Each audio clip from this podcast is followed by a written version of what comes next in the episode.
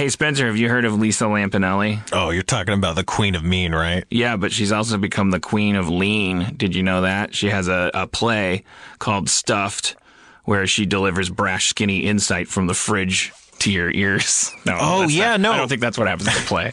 I've actually heard reviews for the New York Times that have said uh, stuffed offers laughs, genuine pain, and even a bit of insight. So, yeah, I know exactly what you're talking about. Why? Is that relevant to anything? Well, well, you know, yeah, Lisa Lampanelli, she's got a lot of street cred, and she's also got a new Feral Audio uh, podcast um, where she and her co-host Mike Morse uh, talk about health, food, body image, everything else to help you be the best you you can be.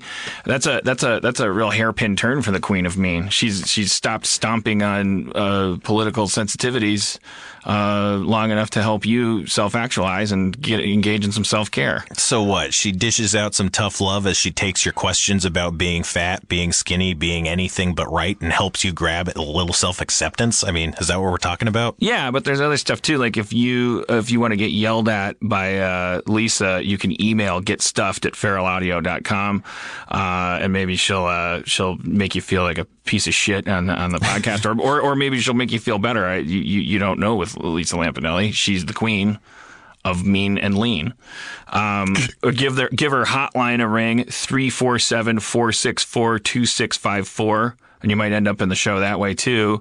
But in either case, it's worth a listen. It's free. Like uh, I think it's very interesting that she that she's she's she's like had some transformative n- nutritional experience that she and now is is, is doing insights. Because you know what's interesting about the idea of Lisa Lampanelli talking about body image and stuff is that we already know that she doesn't give a shit about what your feelings. So and and what we probably need to do more of when we're talking about um, health issues and stuff is actually have some frank conversations. We're a very fat country very diabetic country very deluded uh, v- vain um, uh, self-loathing, uh, shallow country. Like, like what, what, what do we need to do to actually be healthy? I, I, I would trust uh, uh, the Queen of Mean turned Queen of Lean to, to, to tell me that. Yeah, so make sure you subscribe to uh, Get Stuffed. Get stuffed. Kick the craving. Subscribe to Get Stuffed on iTunes, Stitcher, feralaudio.com slash get stuffed or wherever you listen to podcasts. Today's episode is brought to you by Last Rampage, the new true crime film starring Robert Patrick, Heather Graham, and Bruce Davison. And we had the pleasure of speaking to someone involved with the movie. So, uh, my name is Alvaro Rodriguez. I'm the screenwriter for The Last Rampage. As a writer, to me, I'm less interested in genre and more interested in character. And, you know, I've written in a lot of different genres, you know, um, you know, kind of horror genre, thriller, or action movie, or kids movie, or, you know, different kinds of things.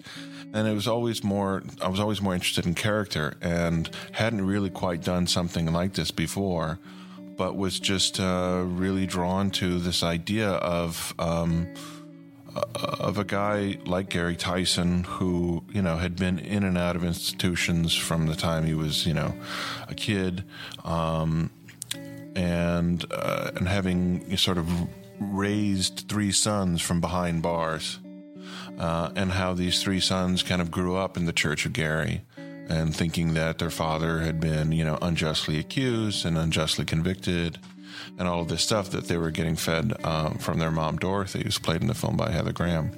So to me, it was just, I was interested in telling that kind of a story, telling a family story.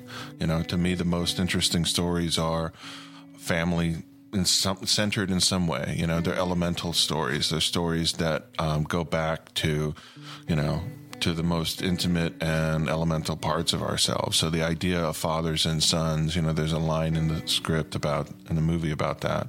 Um, you know, where Gary tells his oldest son, you know, Donnie, there's only one law you got to worry about, you know, and that's a law of fathers over sons. And the only way you're gonna, you know, get past that is, you know, by this, you know, by dying, basically. But kind of threatens him a little bit. But um, so that was really, you know, the touchstone for me, uh, trying to figure out how to tell that story. Don't miss Last Rampage, the true story of the prison break of Gary Tison. In theaters and available on iTunes and all on demand platforms today. For more information, visit truecrimelive.com or follow the movie on Twitter at Last Rampage Film or on Facebook.com slash Last Rampage Film. Feral Audio.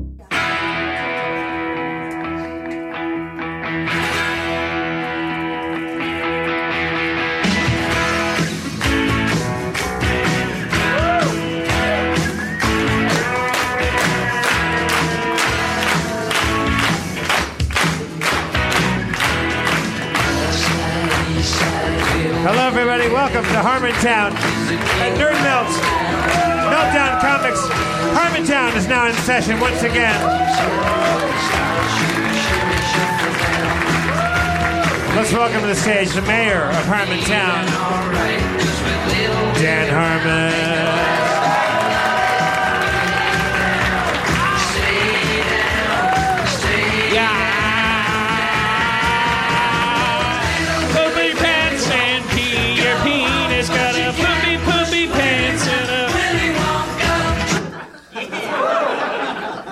It's ridiculous that song.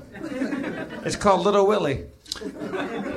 No offense. I don't know if you had anything you wanted to talk about tonight, but we got a mysterious package delivered to us in the green room. Really? It appears to be a self published uh, book by a man named Daniel Quinn uh, called Beyond Civilization Humanity's Next Great Adventure. And you're, you're all wondering d- do I simply have to wrap something in brown paper and send it to the green room in order to have, have you focus your episode on it? But Read read the first read the first like couple sentences. I actually want to read the, what caught my eye on the back. It says, "In Beyond Civilization, Daniel Quinn thinks the unthinkable." Now, we, we have to assume Daniel Quinn wrote this, but so but but that doesn't matter. Everyone everyone c- comes to a point in their life when Is it possible to think the unthinkable? thinks the unthinkable. We all know there's no one right way to build a bicycle. No. You're laughing at that because it's specific, but it's true. That's, I, I, that, that's what hooks me in. We all know there's no one right way to build a bicycle, no one right way to design an automobile, no one right way to make a pair of shoes, but we're convinced that there must be only one right way to live. And the one we have is it, no matter what. So the supposition of the book is that you're a pig-headed asshole, uh, and uh, but but but no, I I mean it's it's pretty, it looks it's sort of like I uh, feel like there's only one way to build a bicycle. certainly certainly two tires have to be involved, Yeah. or you've or you've verged into tricycle territory. And they have to be in a row, otherwise you'd fall right over. Oh, see, already now there, I, don't know. I could, I, I could see a thing where there's like two tires, like a Segway, a Segway. Daniel Quinn, what are you doing here? Is, is a Segway a bicycle? It's got two tires. Uh, no. Uh, The inventor of the Segway would have you believe the Segway is not a bicycle. He would have he would have in his book uh, called uh, Segway uh, uh, Adventures. He would have you believe that the Segway is a new invention. Maybe it's just a bicycle. right. So, so whose side are you on here? You, you, Daniel Quinn's. and you, you like him for being an, an iconoclast? uh, Yeah, about I like I like him for asking questions, man. Well, I like him for sending uh, a secret is his crazy. book is his book organized by question? Are there, are there more questions? Like, it's kind of it's weird. It's will, like will he uh, ask me to rethink other things? if you page through it and looked at it, it would look like it was like some like riddle book from the '80s. I mean, I- Like each Dan, page is just like uh, I, I'm looking over your shoulder. The bottom fourth of every page is blank. Yeah, it's because each page is just a thought that he had. like one page, look, top show- show the- page show- says show the audience. Jeffrey, Yeah, uh, that's me. I'm, and he often refers to some other book that he wrote. says in my Ishmael, that's a book that he wrote. I recounted the life of a young man named Jeffrey, loosely based on Paul Eppinger, whose journal was published by his father under the title Wrestler. Why is every bottom fourth of every page blank for notes? Uh, because he finishes his shit, man. because he gets his thoughts out. well, but- or otherwise the pa- the book's only like like a like a pamphlet. Daniel Quinn, if you're out there, thank you for the book. Thank you for sending it. I opened it. Give me this book. Daniel Quinn, please come down, undoubtedly from Canada. And I'm 90% certain you're Canadian. and and defend this. Defend this use of paper. I'm looking at two pages where uh, there's no no more than 80 characters on the entire two pages. Okay, part two, closing in on the process. Dot dot dot. And I'm going to come at this with an open mind, Dan. Well, d- I mean, and I, don't. I, I'm not- I'm not mocking the person. well, yeah, and I real, like when Eminem writes uh, controversial rap lyrics and they have somebody on CNN read was his defaced lyrics and out abandoned. The city's ultimate collapse. Whatever happened, the city was destroyed. The collapse may have been caused by. And it, this ellipses- You're making him sound like a jagoff on purpose. I'm Like because it's unthinkable. signs for abandonment. to think the impossible. Think. One of these days, I'm going to write a book, and and it will be there. Many of the pages will be empty. I just don't. I don't know. Maybe. How about this? If if if, if every page is going to be equally uh, blank for the bottom fourth or fifth of the page, make us make a shorter book. Consolidate it. You're saying. I'm saying cut cut the bottom fourth of the book. off. Make it a little smaller. Well, I'm you know, saying- by your logic, everything should be on microfiche. I'm saying if I if I as I flash through this, you could make. No, there's certainly there's certainly room down there to invite a Mad Magazine artist or something. yeah. Yeah, cer- certainly, no, there's new levels that could be added. That's I- definitely. I, don't know. I, I, I, that's probably not hi- uh, his fault. I think that would go to the publisher. Right. The publisher being Uh, Daniel Uh, Quinn. uh, Wasty McPaperson. all right, so we so we took a dump on some poor kid. Is he a kid?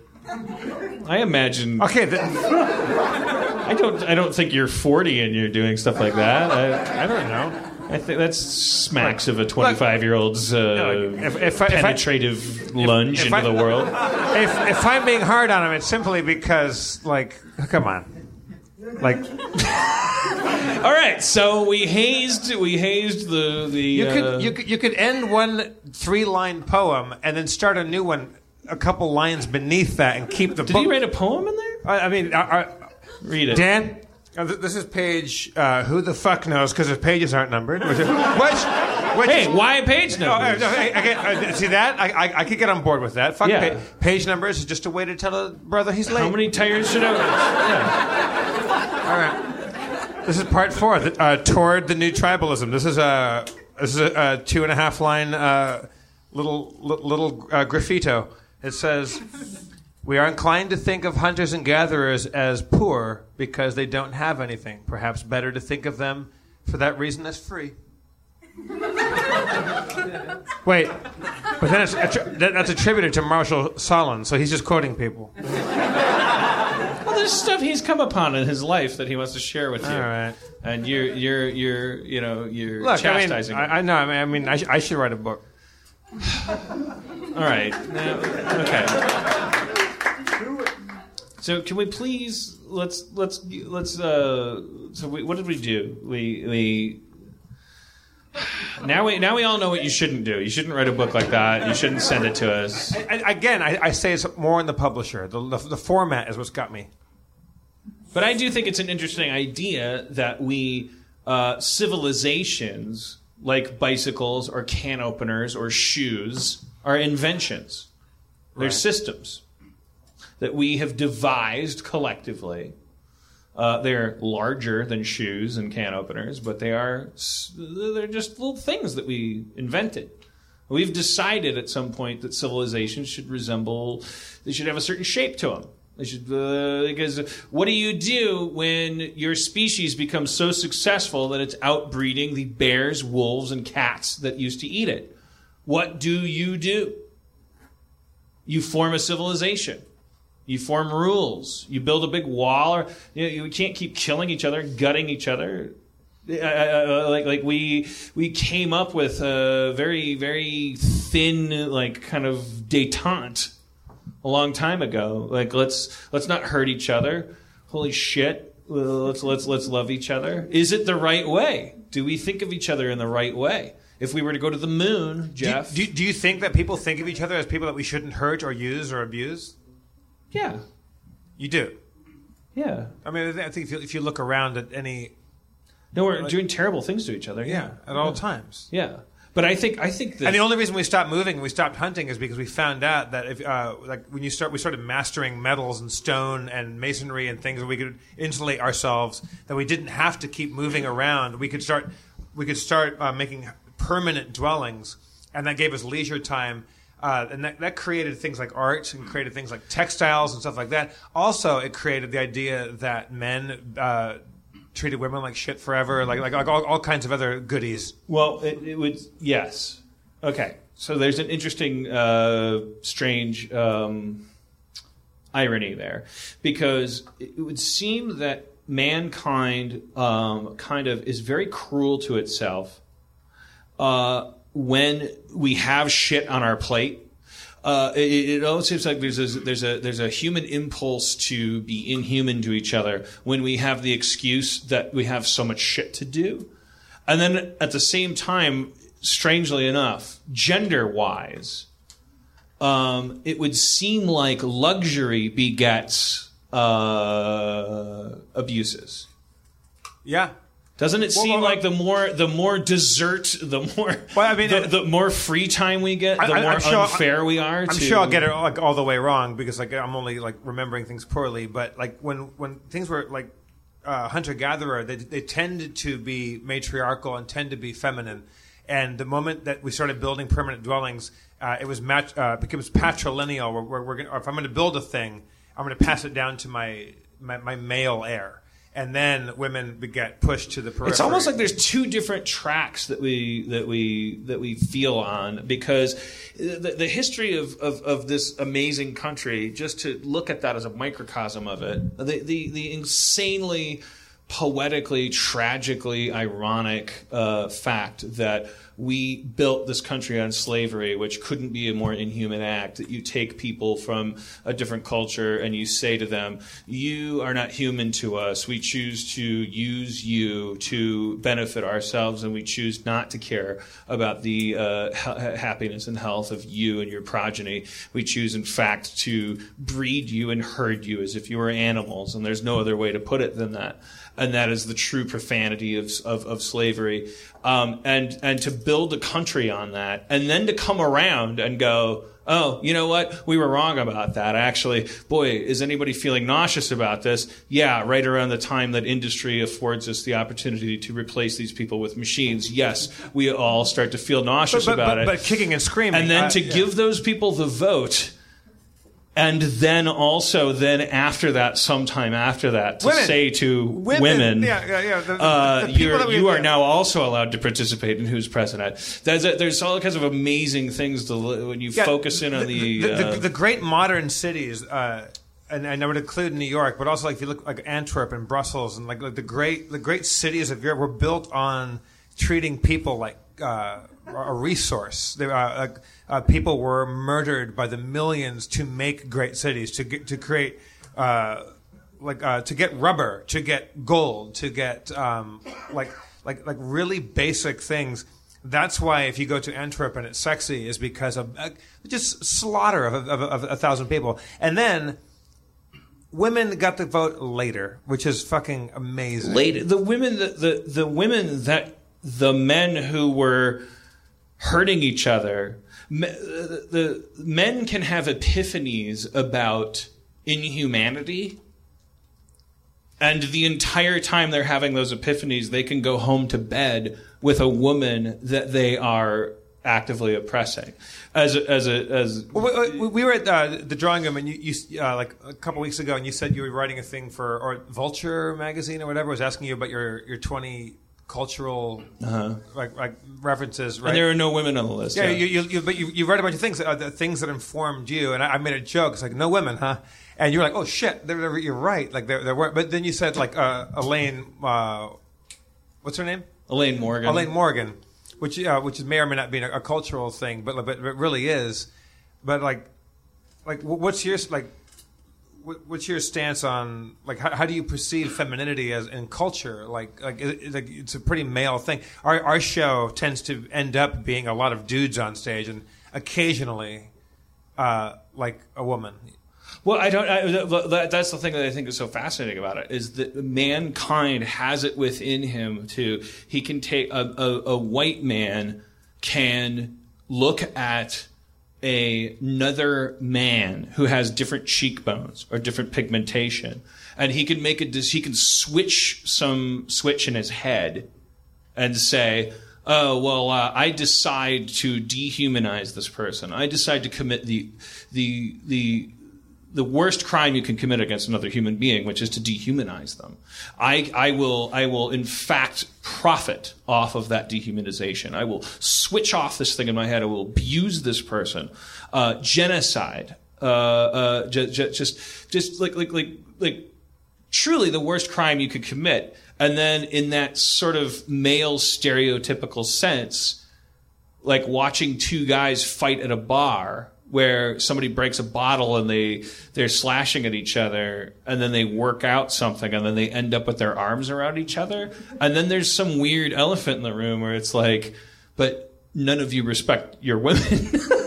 And the gender politics still eludes us i think. It's a very it's a really weird thing because no one wants to you, you don't want to hear about it. It makes you feel more more it's harder to handle than racial politics because it, you you racial politics can come down to like some platitude about like you go oh well yeah I had an epiphany this morning while brushing my teeth. My friend's darker skinned than me. That doesn't make him less of a person. But you can't so there are, there are barriers you can't get beyond and you're thinking about women.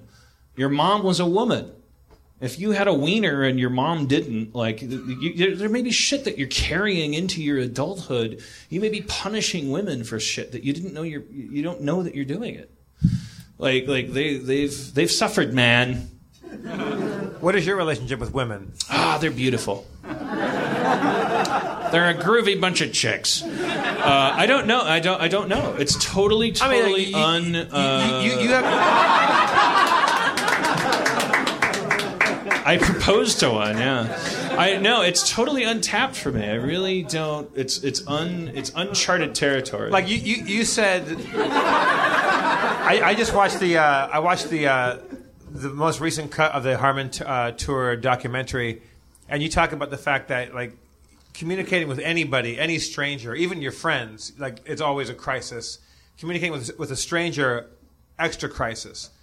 Um, how comfortable are, are women uh, uh, more strange to you than other men? Like, like it seems like you, you, you certainly seem to have like a relationship with women that's like, like a, a little more fearful. I don't know. I I, I, I, I I more fearful than what? Than a nine foot tall guy, than a four foot tall guy, than a guy Well, in a I- I- wheelchair, than a guy with a with a with a weird, really weird hat on. Well, well yeah, to, to, to, to, to the extent that, that, the, that the, to, to create balance, the guy has to be nine feet tall. Like, like, like. Well, that's what I'm saying, Yeah. though. That's that that's the that's the unexplored uh, question of gender, It- because we we have this tendency to simultaneously we we we we we talk about the human species as if it's just very neatly divided down the middle, gender wise. There's men and there's women, and then we have all of these. We have it out politically All right, let's, about let's, race let's and say, about let, us say you, nationality, but within all of these nations and all of these races, there's this. There, it's almost like the crime is committed and and finished and gotten away with before it's ever called to court. Because let's let's face it, we we we all like are born into a world where we're trained to think about men and women as these. That, that, that, that, it's- let, it's- let, us say you're in a writer's room and there are your equal number in terms of showrunners or whatever, and there's ma- male writers and female writers. Do you not have an automatic opinion about like like like what, what like, or let's say there's, there's a there's a female writer in your writers' room. Do, do you carry anything into that? Yeah, if, if, if there's one female writer in a room full of uh, 10 male writers, I am distracted by how uh, uh, distracting things must be for her. I get distracted by that. That's why I like, I would, I would like it to be like half men and half women. And it, and it rarely can be. So I find myself thinking about the two women, for instance, season five of Community, we had two, two female writers in the writer's room. And I find myself filtering things through their experience. Are we getting too uh, abrasive? Are we? Are, are I know that female writers are not tender at all. That's not what I mean. Are we? But what would this look like on an affidavit later? um, it, it, it, it it bears thinking, and uh, which is why the easiest thing in the world, or rather the hardest thing to achieve, but then the easiest thing to maintain, is half and half.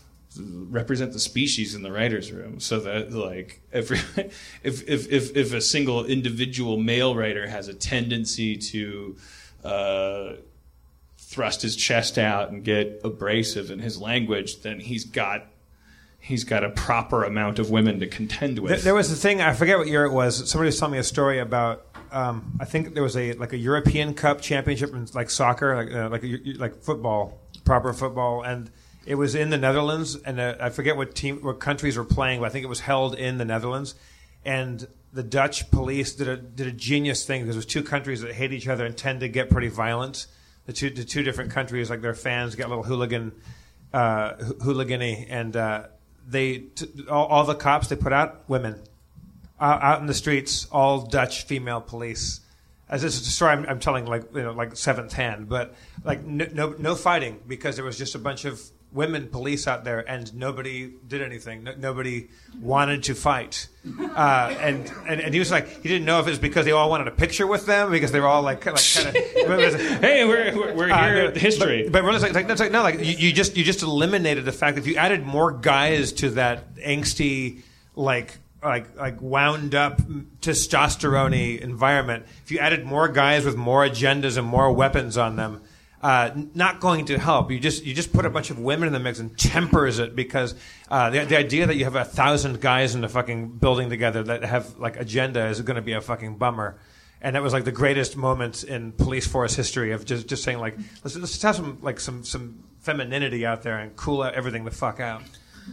Yeah, but you can offend somebody like so quick by talking about that. Like like like the idea that they have a gender identity that they that they put those women out there and that that had any kind of effect for any kind of. Oh, we wouldn't do it here because uh, because they, they, would they would like we'd be afraid that they get punched or something terrible would happen. I think they just did it because they had the idea that it would cool everything cool everything down. I don't know. Look it up, everybody. It's, it's, it's, it's, so interesting to me because, like, we all know we all know for a fact, we all know for an absolute fact. Erin McGathy. We need some women on stage.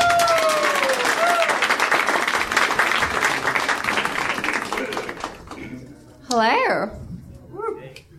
Um, I, I I was squirming backstage because the reason why I initially really fell for you was was your Dan was was your what what you what you said to me uh, regarding uh, how you how you felt about women and their I said they were hot. legs. uh, you you said to me that like that that, that men were so violently opposed to uh, funny men were opposed to to funny women because they they hated women because they were so threatened by them because it was because women were so dynamic and emotional and interesting and uh, and confident and weird and and men had a hard time with that. You are making it sound like a guy that just wanted to get laid.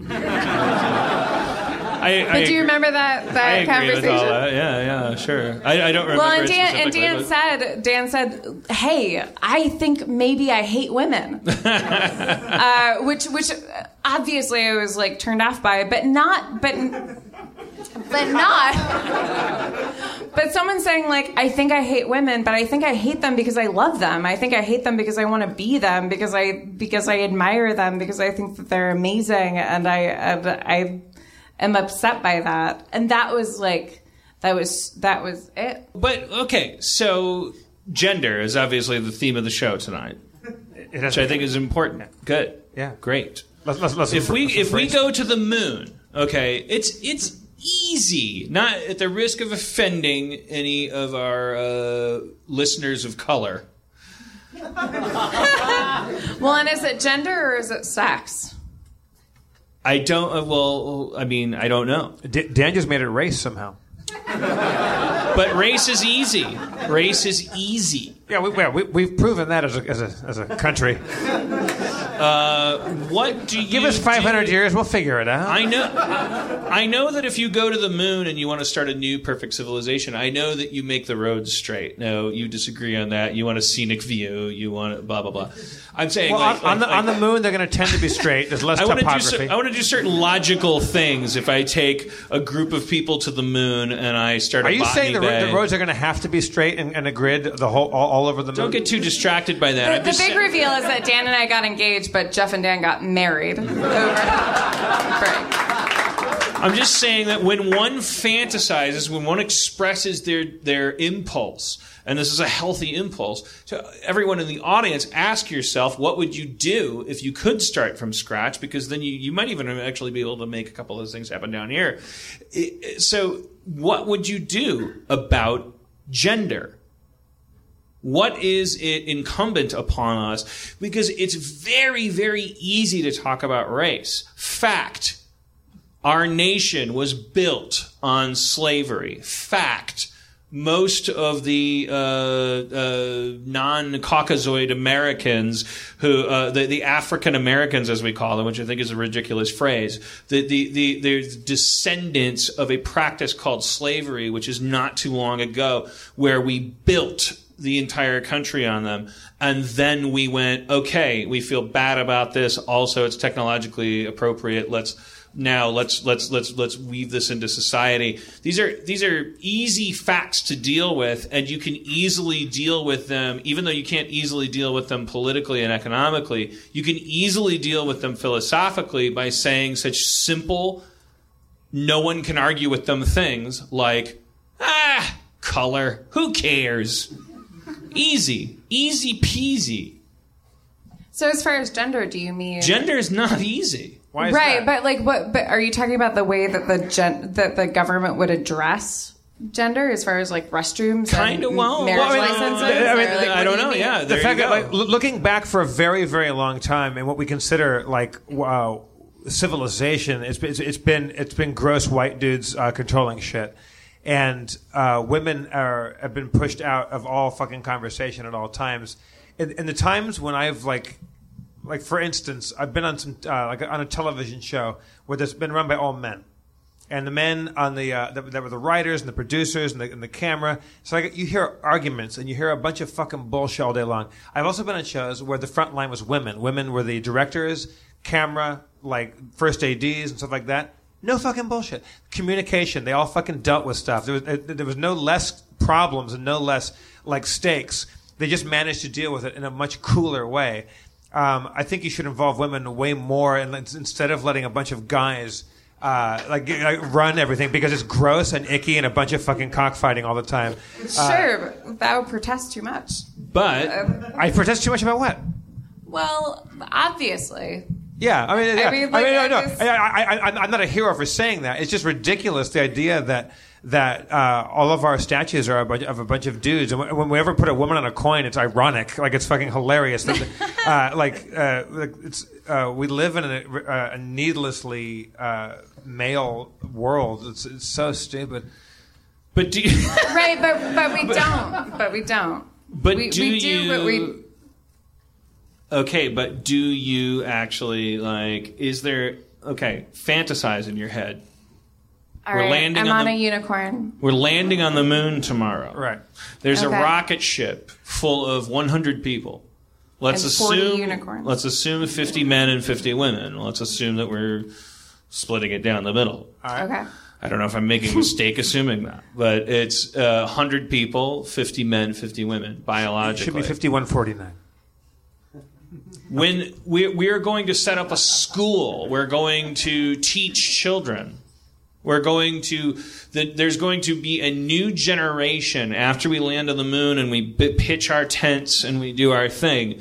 The idea is that the following generation is going to have a chance of being wiped clean of all kinds of shit because that's all we've been trying to do down here forever our funerals for various words and our our our our, our letters to TV guide and our our fucking like like we we fantasize about a clean slate. And there's no better clean slate than a colony where you, you just take a select group of people and you just go, okay, so what But are we gonna what are we gonna teach really these kids the- about? these- Are we gonna outlaw gender projection? Well, that that's my question. Do you mean like sexually, it's it's 50 men and 50 women, or do you mean gender wise, it's 50 men and 50 50 women? Well, before we a- even get into that, you, I think you're talking about the LA perspective, where it's like, are ten of these people people that are men that identify as women and blah blah blah. But but I'm saying like, let's just start simple. When we're teaching them the alphabet, when we're when we're when we're giving them toys, are we are we going to commit to the idea that children need to be programmed, and are we how do we we know how to do that racially.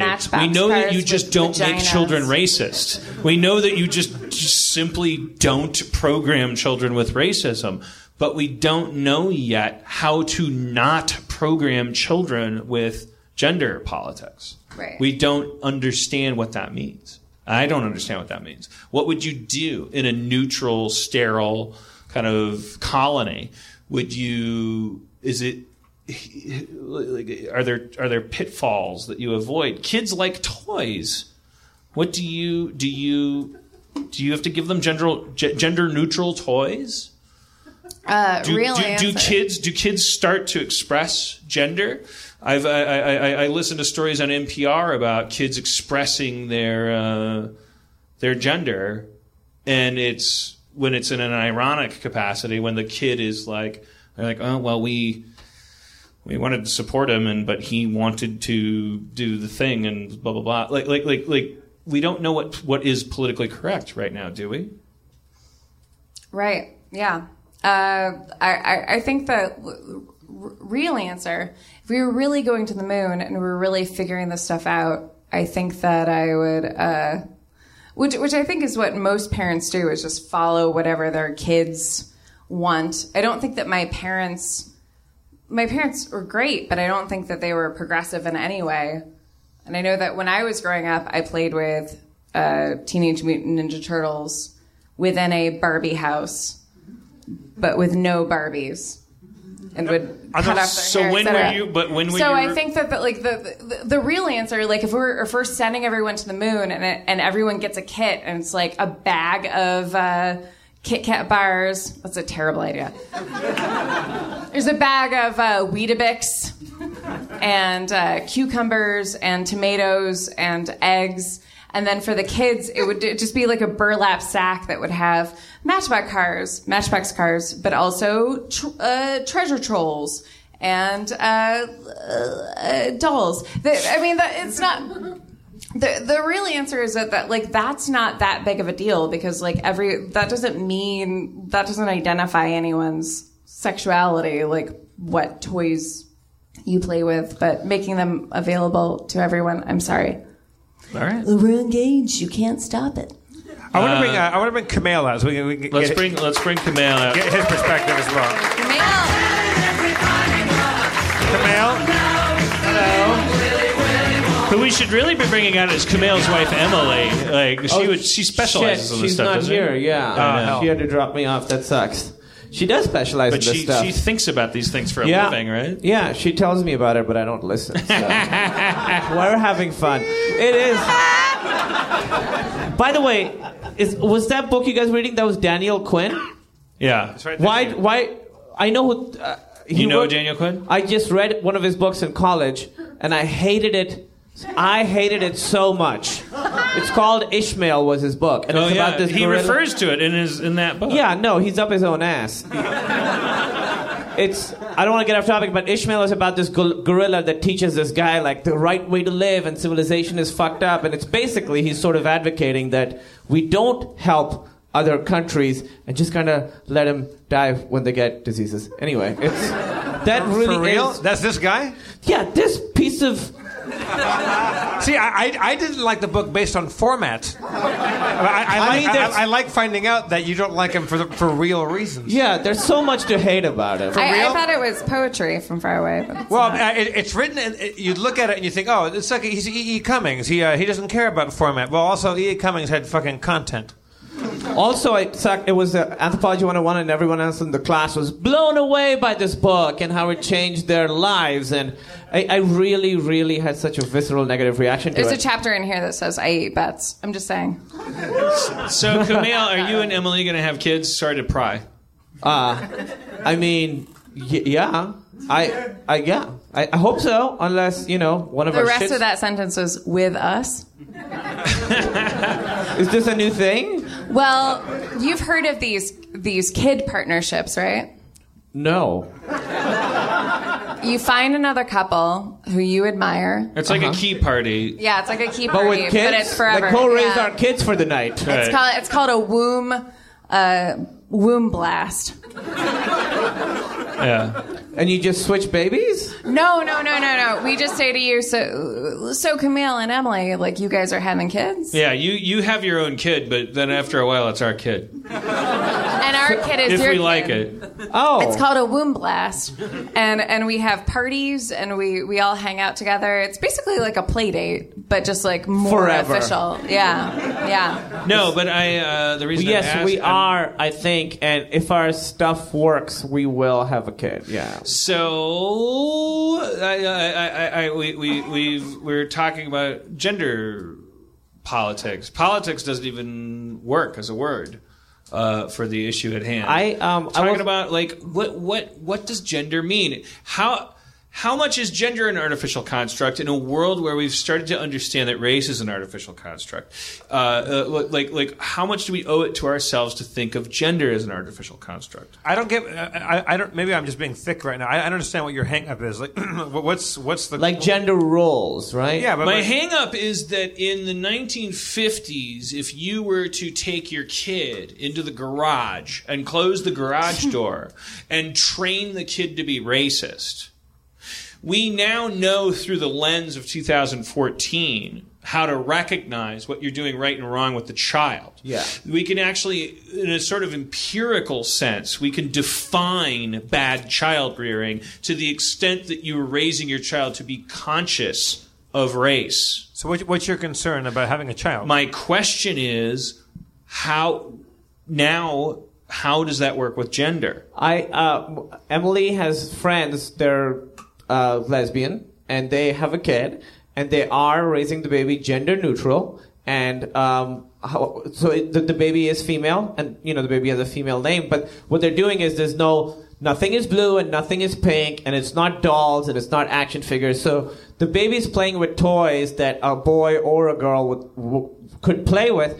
But it's hard because they asked, you know, uh, Emily's mom, who's very close to the couple, they asked to give the kid gender neutral stuff, and so the mom bought her my, my mother-in-law, and she was trying to, she was trying her best. She just couldn't.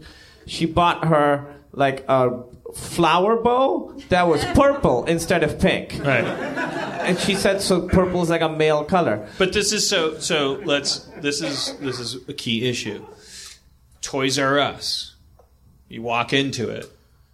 Aisle three, aisle four, aisle five, aisle six, aisle seven. They're not they're based on ages of children. They're also based on genders of children. I don't know if they've tried like like like do you capitalism, like do you so if you're a same sex couple, your lesbian friends are having a kid, they make the decision, we're gonna have a gender neutral child. We're not going to fuck with this child gender wise. We're not going to now they're also in this larger uh, colony. Yeah, sure. It's it's it's impossible to To what extent I mean, are the, you? the thing the thing is more about not saying because the kid is playing with trucks that they're gay or straight or male or female. Nobody's the- doing that to a kid. Nobody. No, well, no, well, no, Maybe that some is- some that is- parent might, that is. somewhere out there might be going, "Hey, faggot, stop playing with that truck." I mean, I'm But- sure. But that's I'm sure that's not kids, the right. That's a very straight thing to do. I It's- mean it's the very, fact it's that- very in vogue to give kids well things. I'm sure there are kid there there are kids here. I'm sure there are people here who have young children who. Does anyone here have kids? Perfect. yeah, that feels right. Or someone someone back there has kids. So you with, give with, us with your hands, like the, the, the, the as a as a nanny in Los Angeles, and maybe this is different in other places, but like it's it's very uncool to suggest to a child that they should be playing with a certain thing. But kids tend to be attracted to one or the other, but it doesn't mean anything. But I do think end. it comes from, like you said, the larger society. It's almost impossible to raise a kid completely gender neutral because, as you said, there are these sort of roles and things, and that's just how it is. Like, uh, Well, because kids she marketed said to give them both things. Both things. There's two things. But it's going to be hard even when the kid goes to school and it's like, oh, the boys Oh, play yeah. With the things that murder, Yeah. and the girls play with things that have great shoes. You know, so. but that is going to happen. I mean, we're conditioned. When you're a kid, look at the fucking commercials for kids' toys on TV. Like it's all sort of you know, it's either one or the other, and that's really. But the, the thing to hard to do is that if your if your little girl is playing with trucks and is talking about murdering cowboys or whatever, is to not say, You "Well, let- my t- yeah, you let her murder cowboys. maybe I'm talking about myself." Uh, but the, the the thing is to not like the gender the quote unquote gender neutral thing is to not say, "Oh, well, this child she's a lesbian." Like at four years old, well, she's clearly a lesbian. She's she likes these trucks. She doesn't like these these dolls. She whatever. It's it's just it's just about allowing kids to do whatever because in the previously when a when a little girl would play with a truck. That was bad. They would take the truck away and Well, vice so you, versa. do you take your kid through Toys R Us and let the kid? Yes, which is not a crazy No, no, idea. that's probably yeah, how it's- they get to play with whatever. And and- that's a good small. So you sort of let the kid be the guide. The kid, if the, if, but we are we are living in within a dichotomy though. It's hot. Yeah, we- and we- the kid is being guided things. by other stuff other than the parents, and it's good that the parents are trying. I remember specifically at some point being like, "I'm gonna learn to walk more manly." I remember thinking that, and no one told me or made fun of me of the way I walked. But I mean, look at me walk. I walk fucking manly now. but I remember that pressure came, and it even if nobody tells you, it's all there. It is a dichotomy. Are you, it's hard to Dan, avoid. Dan and Erin, uh, you guys are engaged. You're uh, going to be married uh, probably within a year or, or so, right? Mm-hmm. Um, are, are you already thinking about kids? W- Have you talked? Yes, yes. yeah. Is that is that where this comes from? Any part of this conversation or no? No, I don't know why we're talking about gender. Uh, the guy gave a book. I don't know. Oh, okay. I'm I'm I'm, I'm, I'm But- but- riffing. but Is the let- guy that guy's not in the crowd? Is he the guy who wrote that I book? hope, well, if he, if he was, he left. uh, uh, but like, let's, let's say you guys uh, had a kid, and uh, let's say it was pick at random, guy or girl. Uh, that's Guy. Okay, so so say you had a boy. Uh-huh. Uh, what, how how would you approach that? What, what would be your? Would you have a Slowly, carefully. I would I would I would lovingly fondle his privates. What, am I, I, I would kiss I his wrong? Am I, not balls. supposed- am I already let him I'm already know doing that it wrong? was, he was great. What if it's No. a girl? I would call him King Same- Harmon. As long as you would lovingly fondle her privates too, like as long as long as it's equal. Yeah. It's called a wraparound, Jeff. Uh, no. I mean, With a baby, it's called a wraparound. I have a million questions. I I I I I, I, I would be very happy with uh, to if I if I was blessed enough that we were able to conceive a child. Uh, uh, um, What would your first choice be, boy or girl? I, I honestly, first choice. First choice. If you had to pick, I s- Let's say on the count of three. you had to pick. lately One, lately two, I've been thinking I'd rather have a girl. Boy. because um, all I can do is be ironic. like, like, like, like, and and the cir- the circumcision issue weighs very heavy on me. Oh yeah, that's tough. I don't wouldn't want my son to go through that, Well- or or my daughter. Well, we could, yeah, we could take our daughter to Guana and get her circumcised. Oh, I know some places here. And I feel like same-sex children tend to target in in puberty they target the same sex parent. Been reading a lot of Homer. I think I, I, I like the idea of just having a little girl that's like daddy's little girl and uh, and starts to hate you when she's twelve. and Yeah, I'm like, I mean- come on, take it easy on your mom. She tries hard. I mean, my, my Instead of the fear, old my slug out and prom similar. night. All right, but Dan, No, fuck you, old man. Dan, let's say let's, let's say you had a boy. Let's say you had a boy, and it's like like he and his like it's time for little league or soccer or whatever. Like like like Yeah, fuck you. Yeah. Little satchel. No, I, I, I, I, I, I, I look. For, I would love to have a little boy, and I, I, I, I'm, I'm absolutely. I'm not like if, if I, I know that the way karma works is I will have a kid, and he will be very into football. I know that. But there's nothing wrong with that. I think It's and I- fine. it's fine. I wasn't ever good I'm at sports. psyched about football. Like already, I'm like psyching myself up about football for my kid's sake. And I'll never. I swear to God, I'll never. He'll never see a typewriter. He won't be able to read because they don't exist anymore. Most of them. It'll be a little secret I keep. I, I felt afraid on, on many occasions of, of having a, a girl. Yeah, you should. They're terrible. See, now we're getting to it. Uh, they're the thing terrifying like- people. Look, I I mean, I know, I know, I know this But is they love their dads. I said, well, not necessarily. Uh, shout out to my dad, who I love very much, uh, who very much wants to perform our wedding. Per- perform uh, at your wedding or perform? No, because my dad is a preacher. He wants to. Oh, he's a preacher? our- Yeah, yeah, He wants to officiate the wedding. He wants yes, and we will not allow him to officiate the wedding um, because he's so great. Because you don't want. He's so, he's so good at being a wedding officiant that you you don't you, you feel like you don't I've, deserve al- it. I've always felt since I was very young when my dad would randomly say like, "Well, I'll perform your wedding." Uh, I've always felt really weird about that. he that. says perform. Yeah, you perform a Yeah, wedding. that's Yeah. performed like a rite. You My dad has performed hundreds of weddings. All right, so hey, if you have a kid, But re- really quick on this subject, uh, and I'm so sorry, but I I was a nanny in LA for many years, the, uh, not a parent, but the the gender thing like becomes really unimportant. Like yeah, in LA like- when everyone's rich and everyone can do whatever they want. No, I'm talking about you starting. A, we're starting a colony.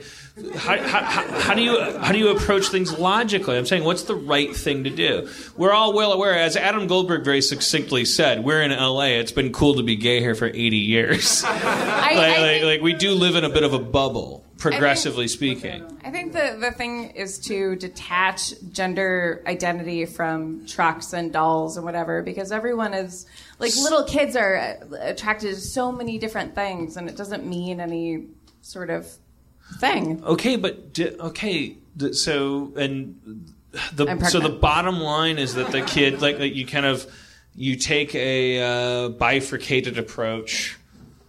You buy a dump truck and a Barbie doll, and you put them in front of them. Or no, or you get also board games. You know, like I, I think. You do. You just I don't think what board, kids board games.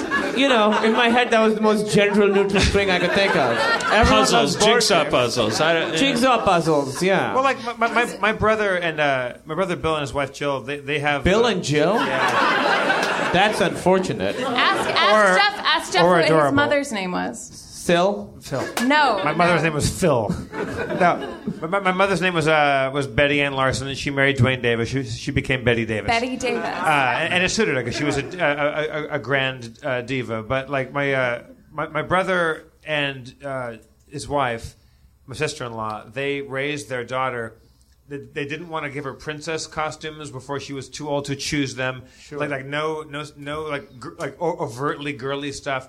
As time has passed, uh, Maddox, my niece, has just absolutely on her own. She doesn't watch TV. She doesn't watch any commercials. She has never watched TV. She does not know. Like they asked her, "What, what do you want for Christmas?" She was, or for your birthday. She's uh, she just turned five. They said, "What do you want?" She goes, "A new water bottle." Like- like- like- like- Water. to, to take to school. Water. Because, because she doesn't she doesn't watch she, she's not inundated with with, Yeah. with advertising Practical. that says you should you should have this ridiculous thing or this this this incredibly Sure. feminine thing or male thing or whatever the fuck. Uh, but on her own terms, I, uh, she has started dressing up like princesses and fairies because she's into that. And that was never put on her. She has just gravitated towards costumes. And what they made for her for her fifth birthday was a big wardrobe, and they filled it with costumes. Gender neutral, male, female. There's cowboys, cowgirls, Did they princesses. give her water? but like, that what she was but like, asking like, for? They, they, they, they listened to her. They, like, do- they, they, think- they, they gave her I've- latitude, and gradually, as she became, uh, she's a very advanced. Like she was advanced two year old. She was advanced three and four and five year old. She she very clearly made her own dis- decisions about what she would like to uh, walk around the I house. I bet in. if we didn't get, make kids choose, I think I know I would have chosen a dress too. Like it, they're so much prettier. Oh, than they're the- pretty. Yeah. also look at those eyelashes. Holy shit! Yeah, I know, right? It was like my mother very clearly. I, I mean, I, I, I really feel like my mother was was hoped that I was a girl uh, because she had two girls in her first marriage, and then she had and then she married my dad, and there was my brother was the firstborn, Yeah. and that marriage was a boy. He was my father's boy more, and then when my when I came along, I really feel like I was supposed to be a girl. Yeah. So mu- much of my childhood was spent dressed in tights and dancing and doing things like that, and I really feel like I ought to have been a girl as far as my mom was I didn't get it out of my system until I came here, and my first three Halloweens, I dressed as a woman. That's that was my costume. What were the costumes? Just woman? just me wearing a gown. lady. I was just a lady. wanna be yeah. a In a- lady in a frat way or in a? In a frat way. Well, because there are always frat guys who are dressing as girls. I felt very pretty. I didn't. Oh, well, I didn't feel like a I mean, frat you, guy. you have no frat element to you. I've- uh, th- you, you know what I mean? There There- There's a thing guys like uh, I, I've like when I was in like high school, college. There was a thing where girls loved to put me in women's clothing, like, and it was I, like I, they just like to dress certain friends of theirs up. But like I, they always love to put me in women's clothing. I was always totally fine with it. kind I- of a turn on, right? if it look if it's if it's a turn on for them, like it's it's, it's fine. Like it, it didn't really ever mean anything to me. I didn't do it on my own. But however, I love dressing up as a woman. It's great. It's fucking. It, it feels fine. Uh, like, but you you you. I, I just don't see like why you would force it on. What, what the point of like putting on a child that there's an idea that you have to do one way? I don't think anyone way? would do it unintentionally. Uh, uh, Yeah. Intentionally. I mean, like, look, no I, one would I- do I- it like. I, I grew up in Los Angeles. I was taught how to throw. My my, my dad taught me how to throw a curveball and a, and a, and a changeup and a, and a and a slider and all this stuff. And I learned how to do all this manly stuff. Also, I was dancing. I got so much femininity and so much masculinity, and not in any dogmatic way on either side. Um, I, I, you know, I, I, I'm the product of a very Los Angeles lifestyle. I grew up in Because you were doing all those plays and because you were in The King and I, did your did your dad ever do any sort of like, hey, No, I mean, I know I, that my- you're- I, I had friends when I was four years old. I had uh, there was a guy that directed the first play I was in. He was very clearly, even to a four-year-old me, I knew that he was a queen. He was a big, like flouncy Oscar Wilde, like like awesome, like grand theater queer. Like, he was awesome, and he was my my mother's friend throughout her entire life until she died. And he was a part of my life, and I grew up in the theater. And there were clearly people that, before I knew what sexuality was, before I'd ever had an erection, before I knew what what the difference between male and female anatomy was, I did know that there were people in my life that weren't the way I was supposed to be. My parents weren't dogmatic about it. I, I became the most homophobic person in the world because of the theater, because I my parents weren't homophobic, my parents weren't dogmatic, but I and I feel like I must have talked about this in the show before, or maybe not. Um, I was nine years old, or even younger. I had dressers, and they were like great, like like late seventies, early eighties queens, and they'd make out in, in front of each uh, with each other in front of me. And I asked my hairdresser when I was like nine or ten. Your hairdressers would make out in front of you. yeah, yeah. Were you like getting celebrate, put on. Were you getting terrible haircuts? No, no, like, like, like you're, you're getting you're getting made up before before a play. Oh, okay. Like like so like I was on Broadway. I was ten years old, and I had a, I had a dresser and a hairdresser. Wait, what? You were on Broadway? Yeah, we've talked about that. The King it. and I, yeah. No, He I did it not know this. With Yul Brynner. What is your life? So I was I was I was on a, I was the King and I with Yul Brynner when I was a kid, and uh, so I had a That's fucking crazy. With Yul Brynner? yes. Yeah, Kumail, you've never seen a sexier kid. Shit. So I, I had this dresser named Gordon who was great, and uh, and he was so funny, and he would like like, like the, the costumes were really hard to get in out of. There's like tons of hooks and snaps and shit like that. And there were all these old really ridiculous old costumes. And then his a guy that he was kind of dating was his hairdresser guy that would come in, and they would just like French kiss in front of me, and I was ten, and then then eleven, and I asked the, the younger guy who was probably like in his mid twenties, I uh, I said like, so did you know you were gay all the time? Like, did you always know you're going to be gay? He goes, oh no no, I, I didn't know until I was eighteen. I was like, oh, wait wait wait wait, wait. don't say that. That could happen say, to you. Say you always knew. Be- because not not that I felt like I was ever going to get punched or beaten or, or or ostracized if I did grow up to be like a good like seventy percent of the people in that production were gay, uh, and sadly and absolutely truly, almost all of them dead because like from from AIDS, like uh, because that was this Well, was, I mean, that was a big yeah th- this this, this was the uh, like the, the early days of that. Um, like, What was it? 80s? yeah, this is, this is 84, 85. I was in that show, and like like like most of that production is gone, uh, and, uh, including I think these guys. And uh, so I, I, this guy told me he's like, no, like I thought I was straight until I was 18. I got so homophobic and so worried about that only because of my like Being own, gay is hard, I'm sure. well, yeah, and, and and you wouldn't choose it as a young boy. With Yeah. like, like, like, and I was literally taken off the pitcher's mound to go audition for The King and I, em- embarrassingly so by my mom. And so I, when I went home at night, and I, or if, if the last thing I did before I went to bed was close a magazine, and it was a picture of a guy, I would keep looking until there was a picture of a woman. and but to the point of like like like mania. And if I was watching TV, I would turn the TV off, and if, right last second was a guy, fuck, turn it back on, and wait until there's a picture of a woman. Because if the, if the last image in my mind was a picture of a man, that uh, being straight or gay was this toss of the coin. And I Maybe knew- that's what that guy did. He they're turned the. TV off when it was a guy at 18, well, a- well, as, and he turned gay. a- a- a- as a t- as a ten or eleven year old, that's that, that that was the world that I thought we lived in. And then one day, when I was twelve years old, like laying in bed, I just went, "Oh, I like women." Yeah. and went to bed and never did that again. But that wasn't because anybody told or beat it out of me or whatever. But there was a, like, there was a big point in my life where I felt like I really had to do come to grips with the fact that like I might not know this until I'm much older than I am right now, and that will be okay. But it won't be okay because it's fucking hard. You'll get you'll get treated like shit, treated like shit. You, you'll get you will get pushed around. Well, this is something Well, that you're it- able to articulate at the age of 40, looking back on it, because it's as clean cut as straight versus gay. And that's what I'm talking about, because we're entering a world now where we're becoming increasingly conscious of the pressures of gender identity. And it's not as clean cut as straight or gay with gender identity. You don't know how feminine you're allowed to be or supposed to be, or how masculine you're allowed to be or supposed to be. This isn't about straight or gay. Straight or gay comes down to it's that's that's our struggle to turn gender politics into something as clean cut as racial politics because you're skin is brown or your skin is white and you had sex with a man and put your mouth on his penis or you didn't. Um, there are, we have friends of Harmontown who come up here who look like dudes and act like dudes and identify as women in their hearts and their minds. And it's uh, it- it's it's incumbent upon us. I'm, I'm just curious as a guy who's thinking about having a kid in this new world and also as a philosophical thought exercise I'm asking the question like it doesn't like like look what goes through the young brain Yeah. look what Yeah. carries through to the 40 year old adult about when you felt like gender was being projected onto you, your your your sexual roles and stuff. Uh, I, I went into the, uh, the in the in the King and I dressing room. There was the dancers' dressing room. There was the women's dressing room uh, for the dancers, the chorus, and the men's. And I would say there's probably about twenty or twenty five apiece. And in the men's dressing room, there were only a couple straight guys in that. Most most of the dancers were gay guys, and they always had. Uh, be- uh, kind of ironically, in the, wherever we traveled, we did like 13 cities together.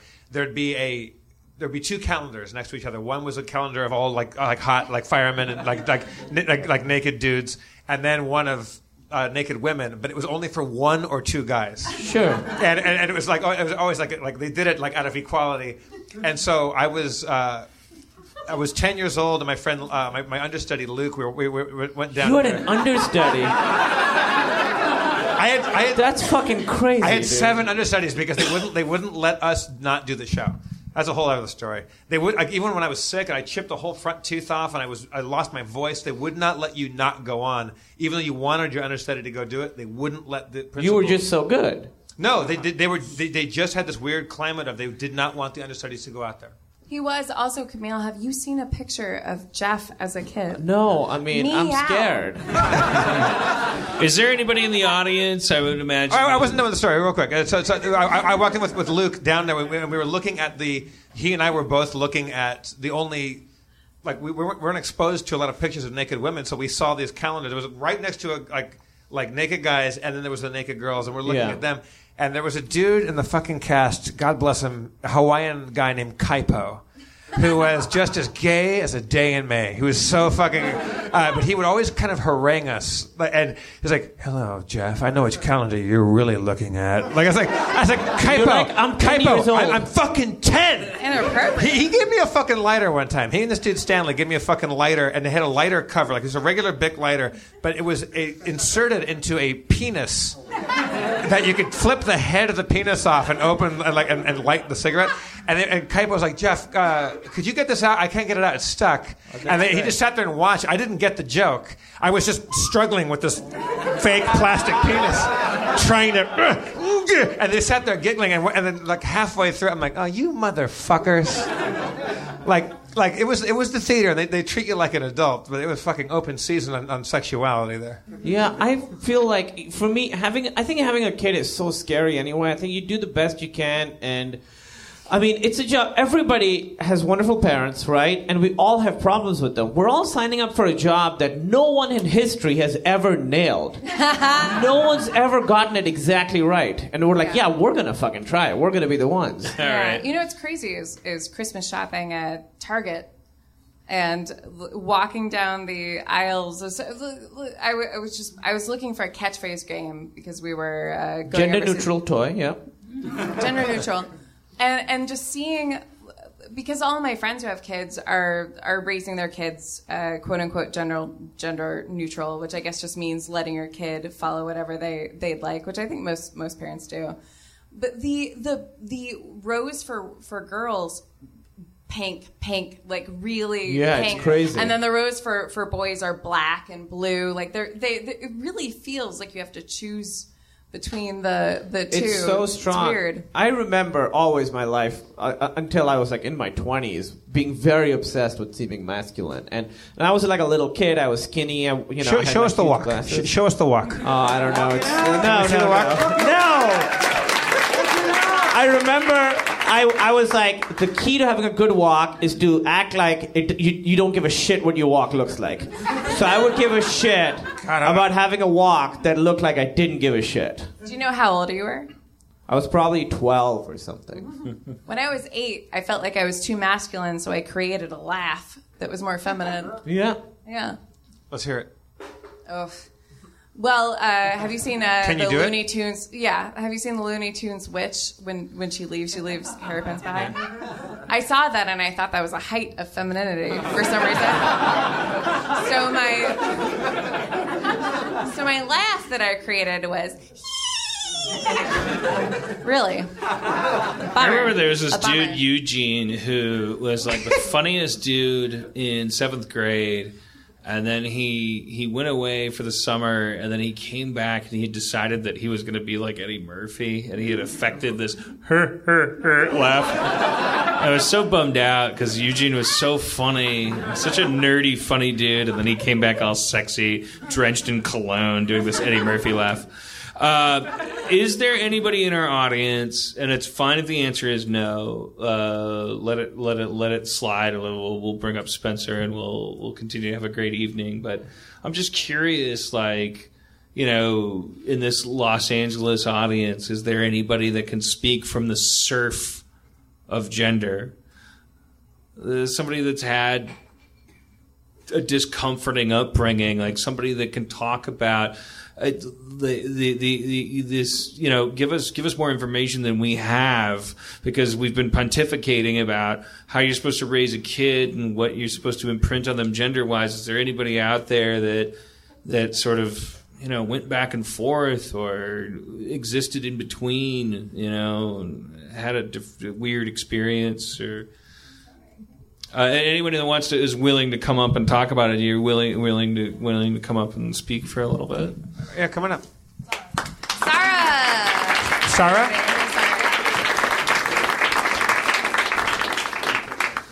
Um, I'm gonna stand. I uh, I've never had like a gender identity crisis with myself, but I feel like my parents did. Like they didn't think I was girly enough.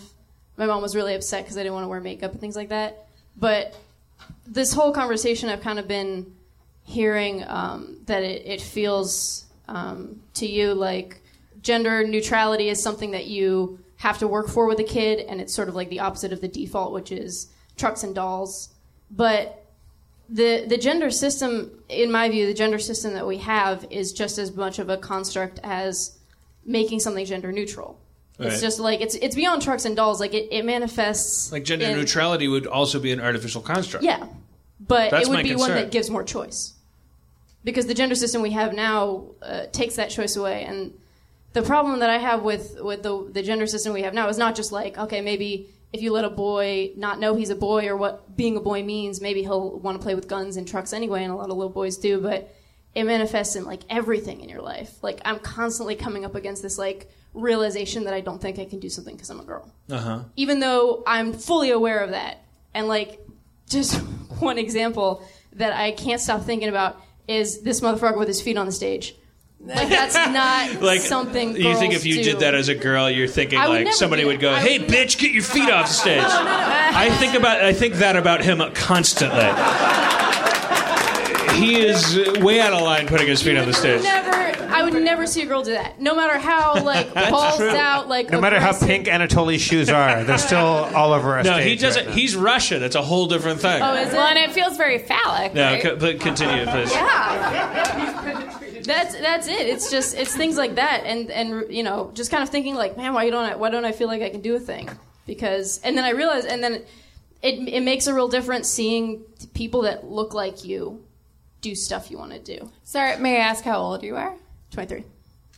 Cool. Sarah Silverman, say- in her new special, has this great quote. I'm just going to say it. She said, "Don't tell little girls they can do whatever they want to do, uh, uh, because it would never have occurred to them that they couldn't." And I think just having to tell girls that they could be like whatever they want to be comes from such a place of you know where there are certain things that you feel don't you that you don't feel comfortable doing. When Yeah. you say when you, when you when you, when you say people that look like you, what what does that mean to you? It, it means gender, it means sex, it means race, it means everything. And it's it's a it's a kind of thing where like again, I don't I don't consciously think about it all the time. Like when I look at a stage and there's only men on it, I don't usually think like, oh man, it's all men. They don't look like me. But then if a woman comes on stage, I feel relieved, and I didn't realize that I was holding my breath. And That's Zara, that's how I feel Where were you- you raised in Amer- in uh, the Bay Area. In the Bay Area, Yeah. okay, and that's pretty progressive, right? Pretty progressive place. yeah. So, Sarah, do you, do you get bummed out when sometimes I just do, do you do you come to the show a lot? Oh, this is Or my do you? second time. I just moved here. Cool. Uh, do you ever? Because I feel self conscious about this. Do you ever feel bummed out that I just talk about being a girl or kind of like? No, I'm so glad. All right, thanks, It makes Sarah. me feel good. it, it's just it feels feels weird to you know. It, it would have been really weird if they had this whole discussion and you, you didn't come on stage. it would have just been glaring, really. do you think that when you look back on your childhood, do you think about? So you're raised in the Bay Area by parents who are were they what were they trying to do gender wise to you? Were they were they on a mission? They were just trying to do what they thought was normal, which is what everybody else is trying to do.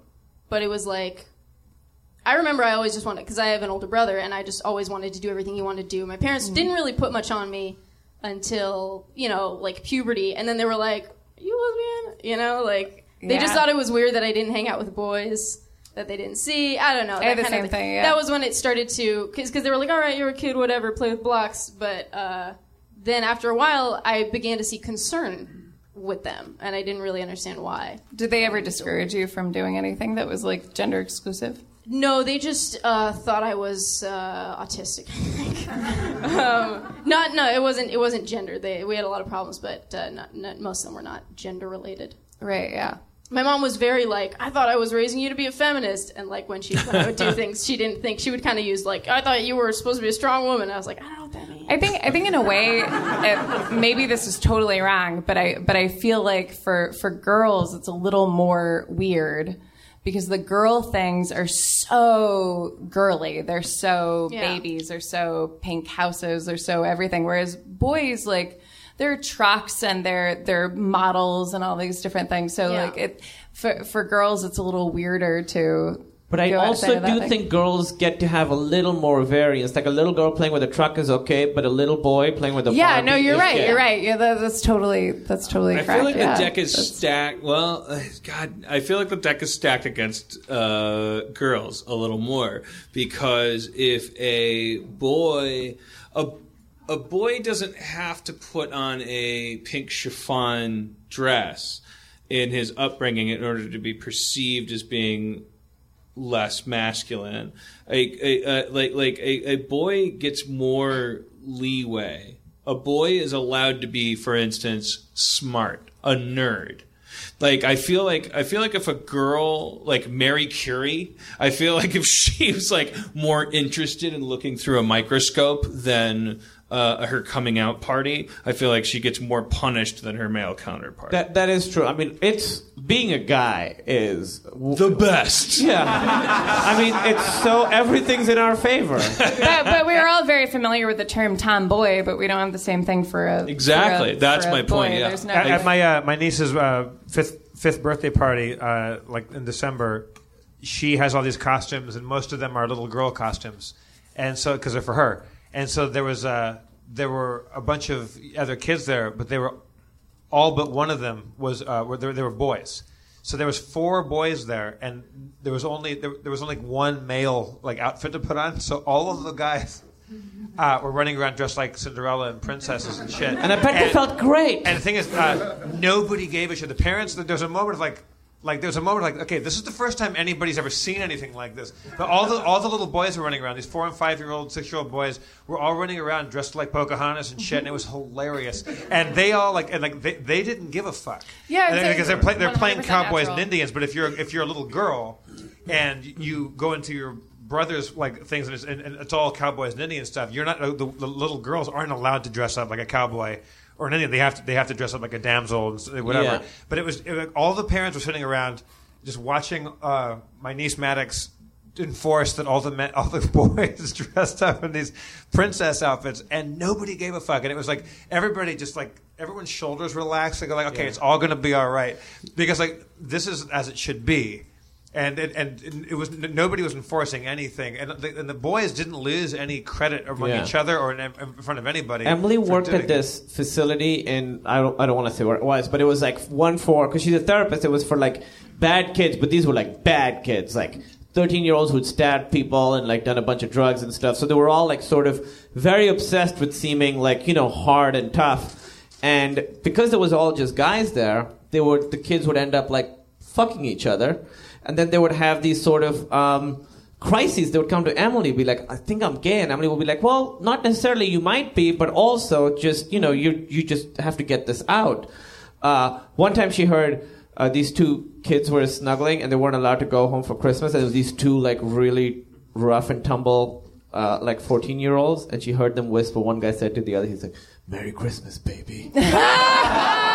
And I think that's what they sort of Was it Lou Rawls? It became yeah, it became a safe environment to kind of do whatever they wanted to do and not have to have a label on it, you know. And I think that sort of uh, was weirdly kind of freeing for them. Yeah, I, th- I think I think you you you are one hundred percent right when you say that uh, it's not it's not cool for boys to be girly, but boys are, are really rewarded for being funny and goofy and Sure, like yeah. putting on uh, girls' outfits and whatever else. Like it's not like for girls. Just talking a lot. Yeah, they were just talking a lot. It sounds like Sarah had the same. Sarah had the same experience that I did, where th- their parents were kind of panicked over the way that you were interacting with the world, and were, were worried that like you weren't going to be. I know, I know for sure. Like my mom had a an actual conversation with me that was about me not being pretty enough or like me not being pretty or losing weight or et cetera, et cetera. Like everyone feels really panicked when they see a girl playing with trucks because it's like, oh my God, like their value, like what is their, And also, which like, might not be true now as much, especially not. But in it Los still Angeles. is. I mean, when was the last time you heard a guy being called mouthy? You know, you don't really hear that. but but there's these certain words that are that are sort of they're so ingrained and they are used to sort of denigrate women. You know, like Emily. This will happen all the time. Emily and I host this video game podcast. It's called The Indoor Kids. Listen to it. It's great. But whenever I fuck up a video game fact. They say Emily fucked up a video game. It always goes on her every single time, and they also tell her to relax all the time, which like fucking drives me nuts. But that's Yeah. another thing, like the way guys. Well, Emily's a bitch. She is a mouthy bitch.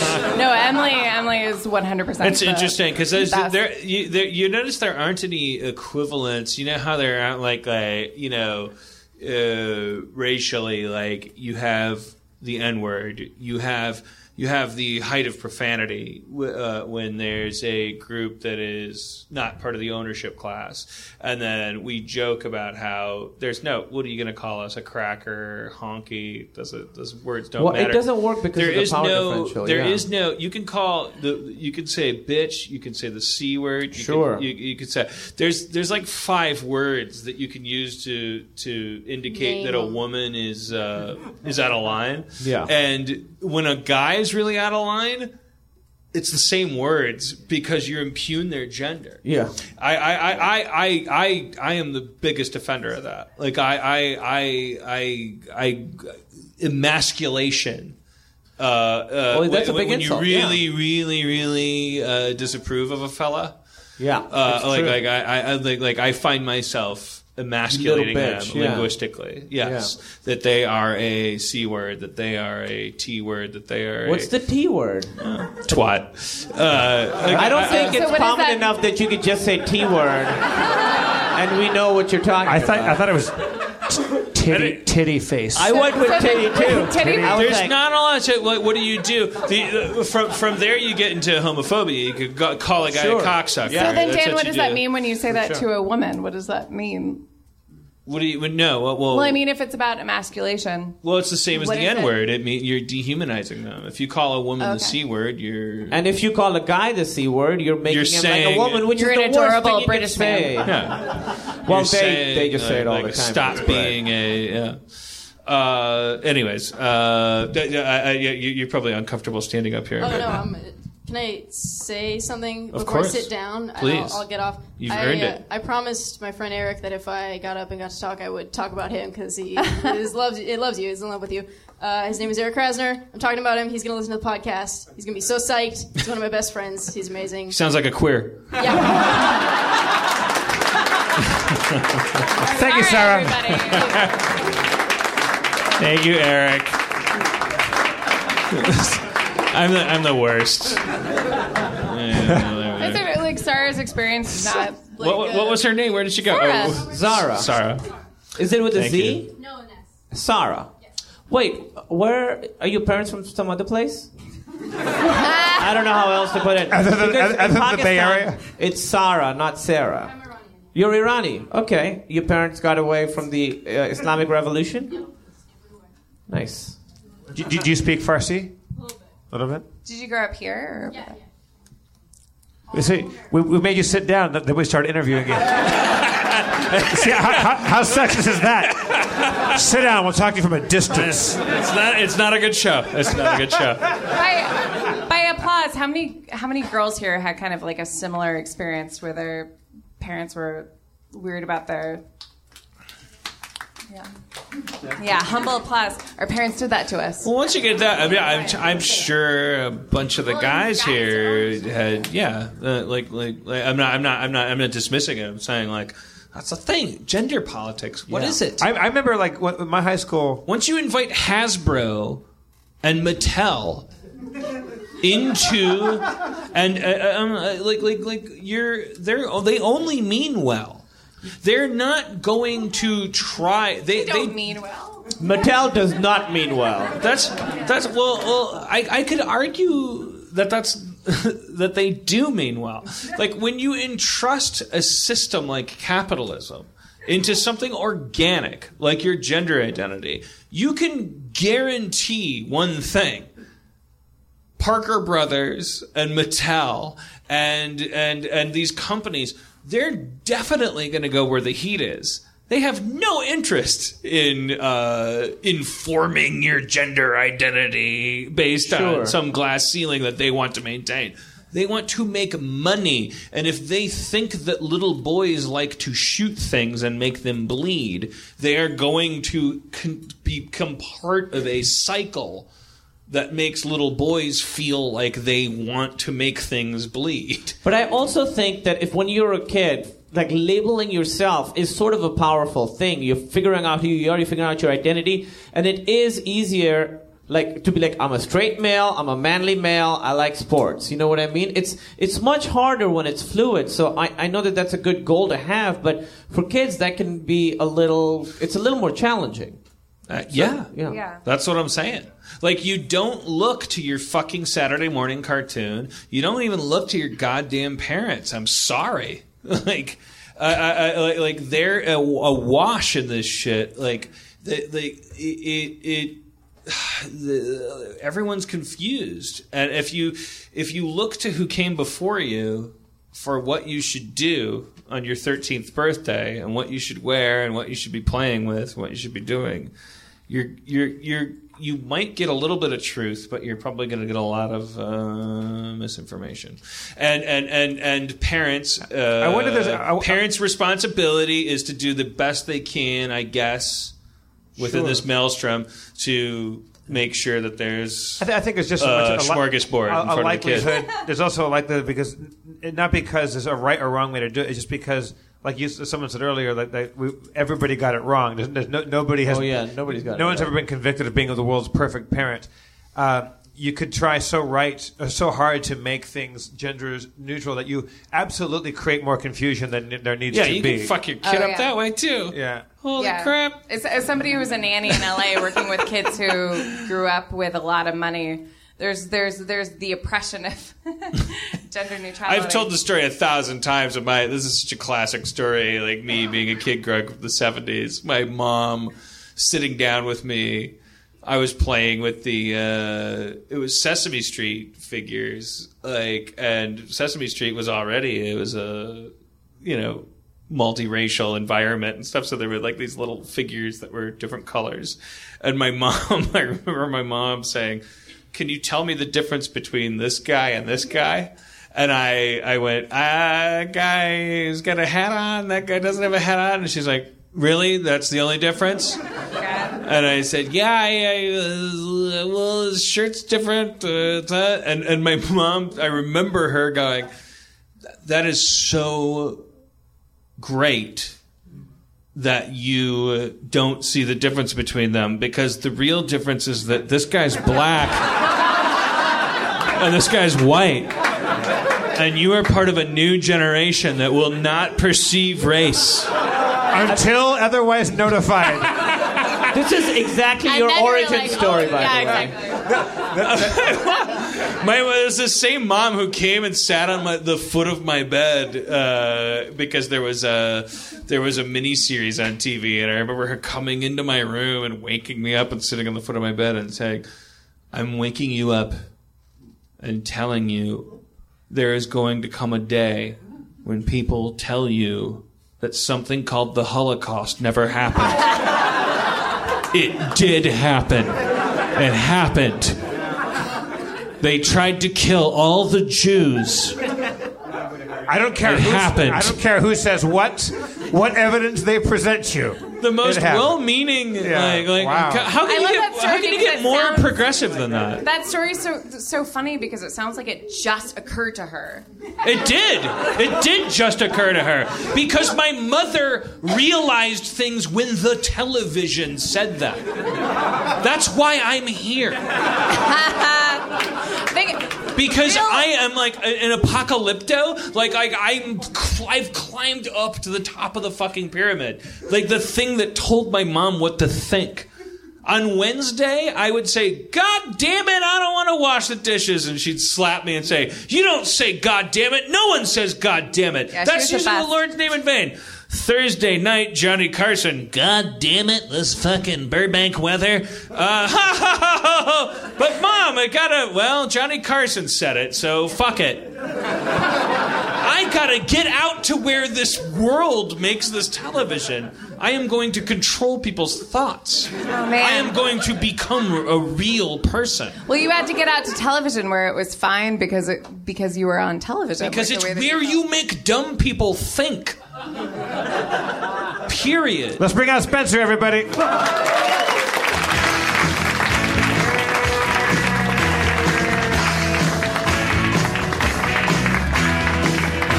Really quick. Uh, I got a new chair. That's what we're talking about now. that looks great. Paradigm Spencer, shift. Spencer, It's not folding. I don't like it. You like the folding, you don't like this one. I don't know about it. Are you, are, are you afraid of change? Is that what? Is that, There's a pillow on it. There's a pillow on your chair. There was. are you saying? Are you, you're- are you're you implying that in my butt ate the pillow? What are you saying? No, I wasn't having none of that. Spencer, would you agree that like the key to gender neutrality is not putting like not not attributing anything to like male or female? It's It's just it's just whatever uh, it is. It's not. I mean, labels are important to humanity, but you can't stay stuck on the labels because they're only as useful as defining the actual thing, which is important. what was your favorite toy as a child? That's a really brave stance, by the way. The key to gender neutrality is to not uh, imprint any gender on anybody. Oh, really? I thought. I, well, I, I, I just mean as I had been to- operating under the age-old idea that the key to ne- gender neutrality was to imprint male gender on everything. I, I, I don't think I articulated what I what I meant very well. What I meant was was that like w- w- as far as gender neutrality goes, we say like oh well play with a truck because that's a boy thing, or play with a play with a Barbie Right. house because that's a girl thing. It's just like not. Jeff's walking across What's the stage. happening? Oh, let me go get my character sheets out. No, but Yes. you're right. It's not gender a brave neutrality. Yeah, it turns out the key to gender neutrality is to not pay attention to gender. Who would have thought? I, I feel like uh, we, we, we, we spent an hour and a half not getting to the bottom of this at all. What did you think we would get to the bottom of this in an hour and a half? That would be like on CNN front page tomorrow. Harmontown figures out the gender problem. You see what I mean? Like, I think a lesser lesser minded person would approach gender neutrality by saying like, here's a here's a boy thing, here's a girl thing, as opposed to like not getting beyond like things being boy or girl things. Like trucks aren't necessarily boy things, and houses aren't necessarily. I'm killing myself after the. I get what you're saying. I just don't know what I can do from here at this point. 20 minutes from here. Spencer, Spencer, what was your favorite toy as a as a young Spencer? Uh, Legos? I mean, I don't know. You like the dick butt, right? Yeah, the dick butt. For me, it was Legos and Star Wars action figures, and that's all I needed. That's Yeah. about building your own universe. right Boys' there. toys are curl- cooler than girls' toys. Well, that's the thing. Is like, well, it- that's the whole. It's all about options. Like, why why don't women have powers? Because their options are limited. They're the only. Well, that's what Have power powers? is. Is having options. Power is being able to choose your options, right? Right. If you only have pink toys, if you only have the ability to choose pink toys, you're being limited. Boys boys toys don't have a color. Like you said earlier, they're blue or black. They're not. They're every color. You know, pink toys are like girls' toys. So it's just about options. It's not about saying one's better than the other. And boys' toys have Well- changed, and girls' toys are still Barbies. Yeah. They really haven't changed much. It's all about like emulating uh, house life, Yeah. right? From the girls in the audience, was anyone else jealous of boys' toys? Because yeah, there was more. Yes. There's more types, like more options. I was jealous of the girls. Yeah, I, I was Oh, I, yeah. I was jealous of my niece's toys. They, they, their, their, their, their toys had like because there was an option that I wasn't exposed to. I, Exactly. didn't, I, I didn't Same like thing. that. Like Wait, you, you have little ponies with hair? Like my, my, my, my action figures don't have Oh, hair. on I them. left strawberry shortcake. Fucking strawberry, they smell- They smelled great. fucking Purple Pieman and fucking Oh, yeah. yeah. fucking yeah. Uh, my friend Chris and I, uh, yeah, his older sister had strawberry shortcake. and We would, uh, we went into her bedroom and you'd sniff on them. and would sniff them. They were great. Here's why We I had a whole, we had a pageant. We had a strawberry shortcake pageant, wow. and he had Like a a whole smell? room full of Star Wars and GI Joe stuff. Right. And like, but we were having a beauty pageant in his sister's bedroom with strawberry shortcake Who won? dolls. Strawberry shortcake. Yep. She smelled the best. Oh, it was a a smell smelling pageant. pageant? What about the little pillow? I had to sniff 'em. The, the pillow kissing thing you you had with your with with uh, Oh, that was yeah. Ramstack There's no or- toys involved in that. when I was on the fucking road, I was, you know, like a fucking 11 years old, not, you know, very prepubescent, and there was my, the guy that played the prince. There's two male, or a kid uh, lead characters in The King and I. There's the prince, who's the son of the king, and Louis, the son of the teacher, was, it was me. And Doug Clafe, who was 13, he was going through puberty. And he uh, he jerked off in front of us just to show us that things came out like like, like Oh. he's, he's, he's like, he's like Just to show us that No. things came out. no, he- he- he- he- he- That's he- cool. He was like, he was like, he's like, guys, you're you're you're you're a year and a half younger than me. Watch this. and we Holy sat there, and it wasn't like, oh, come on, man. But it, uh, we didn't know what the fucking point was. It was like some- watching somebody make the world's best, like you know, chicken salad sandwich. It was like, like oh, I, I, I didn't know that the recipe for that. I didn't know that. Like, I, I didn't What, know. what that- was he looking The at? same was recipe. he was he making eye contact with you? Did No, no, he have he- his eyes he- closed? What, he goes- what he was goes- he doing? he goes- what was going on? If you stroke your dick, it gets it gets bigger. Also, for, for my money, that guy's dick was as big as a thermos. Uh, I, I, I, I had a little I had a little eleven year old dick, and this guy had a dick like fucking some sort of ho- like just wow. And and and, and and then he jerked off, and a, li- a little drop of white shit came out of it. We're like. Fucking interesting, interesting. and, and- and then he goes, and, then he turned like later on. We traveled with seven kids. There were there were four guys and three girls that traveled with the show. Wait, the girls? You We're also not showed the giving any girls? No, no, no. We, we were talking to the three girls a- afterwards. Like, you know, so Douglas over here, uh, he can touch, he can touch his uh, his dingalingy thingy, and uh, and a little bit of white stuff uh, emerges from it, uh, like, like magic. And and he turns to the girls in a very conspiratorial tone, and says, "Kathy, Yvette," and these girls are mm, 12, 13, Meow. uh, says, uh, g- "Girls, you guys have the equivalent for, for girls," and they're like, "Well, yeah, we have our thing too." Like, like when you get turned on, and, and they're like, "Yeah, yeah, yeah, we have our thing," and we're and me and Luke and the other fucking guys are like, "What? What is the thing? like, like, like, what happens? Like, like, like, like, what, like your vagina like." Like uh, becomes open, or like, uh, like It I- I- blooms like a flower. Going back, going back in time, they were talking about like the girls get wet, but there was a fucking. Uh, they had cracked this mysterious code, and it was secret because they were a year and a half older than us. There was nothing weird about the fact that Douglas just took us into the bathroom and showed us what what cum looked like. I remember in kindergarten, I got all the kids together and was like, hey, I have something to show you. And then I just showed everyone my penis. And then the Kumail Nanjiani story. I was like, hey, you guys, check Yeah, this out. check this out. And I was, I had it out enough to be like, did everyone get a good look? And then they brought my mom in, and it was a whole thing. It was the whole thing. do, you, do you remember what motivated you? Were you like, No, I just- shit, I have this thing? I remember just being like, oh, they haven't seen this. What was the reaction? I think I don't remember. I remember it being awe, but I'm sure it wasn't yeah, that. that's, that's, Remember it that's being what?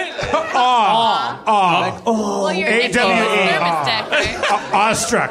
yeah, That sounds like. Monday, Monday morning quarterback and. I showed everyone. I told I, I- I'm sure I told the story on the Harmontown before when I was like four or five, and I'd seen my, I took a bath with my niece who was two years younger than me, uh, because I have half sisters Oh, that are way older. And I saw the different, uh, like plumbing, and I, and I emerged into one of my parents' fancy pants older uh, cocktail parties. And I just walked out and said, "Ladies and gentlemen, uh, I, have, I have an announcement to make." and I, I, I thought I was laying down some, some timeless wisdom, and I said, "Boys have wee wees, girls have crack wees." And, I, and I left the room to applause, to applause. And I took it as I fucking fucking blew their mind. The, the applause was, "Holy shit, that was fucking amazing." And then your mom said there's an audition. Your mom said there's an audition coming up for The King and I. Crack We're gonna bring him in. Crack wheeze. And I, I, I stand by that assertion, you guys. My friend was telling me that he, his friend's kid who was five, like she just learned to masturbate totally. Like she was tr- scratching herself, and she was like, "Oh, this feels good." So she would do it in front of like company and stuff. She would just like whack off this five-year-old girl, and they were like. Uh, uh, they were like, "Why do you do this?" She's like, "It feels good." They're like, "When do you stop?" And she said, "I stop when I see the flowers." Whoa! So this little five-year-old was great way to fucking. put I think the Rolling Stones wrote a song about that. All right, Spencer, if you would, let's the take us through some uh, some fantastic uh, dungeoneering. would you? Okay. Yeah, uh, keep it keep it to 13 minutes, will you? Yeah. Yeah, I will. What's happening? Last time on Harmontown, the gang was feeling pretty empty after their victory against Admiral Darkstar. Maybe it was the fact that the shards of power were still in the wrong hands, or maybe it was because Krista Berg kept barfing everywhere and cut off his penis. All was not well. They encountered their friend Morris Goldbright, who made a cameo appearance, noticing Krista Berg's strange behavior and a stranger stone that Chris had dropped from his hand. The stone burst, and at the same time, Admiral Darkstar's castle crumbled into a hole in the frozen earth. This enraged the rogue and caused him to attack Quark. Quark was having none of that, however, and brought and threw Krista Berg's severed member into the ice hole.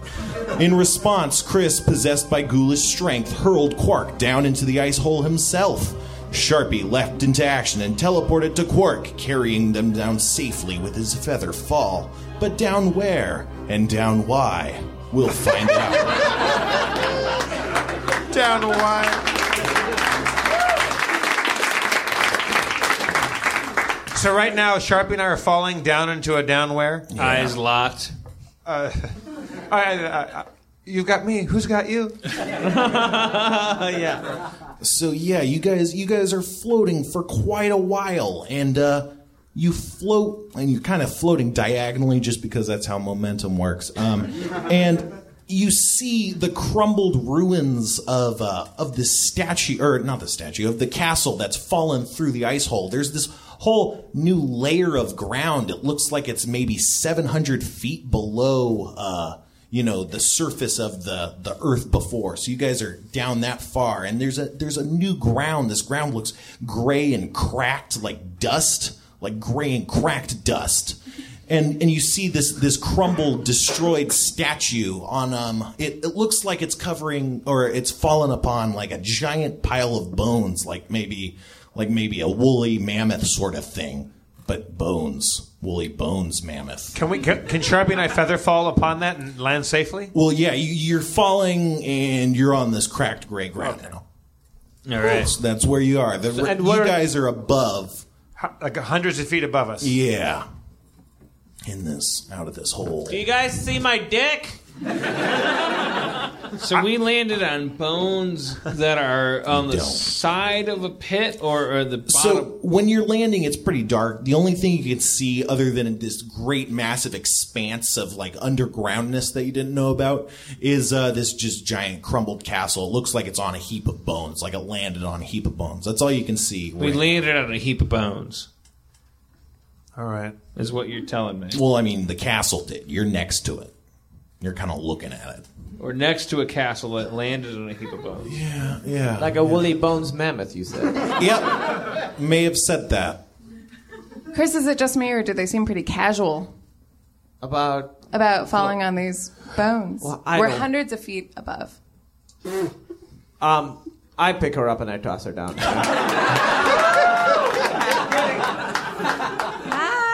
Yeah, that okay. That happens. Do I fall like a feather?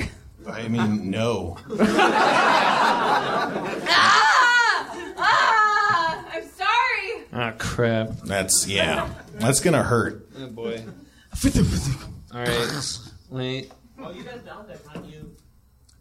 Uh, levitate. Levitate. I have a spell called levitate. Oh, Can I cast that on a person? Well, let's. I'm gonna not look it up right this second and say yes. Can, can I target her if I hear her screaming? That's what I'm not looking up.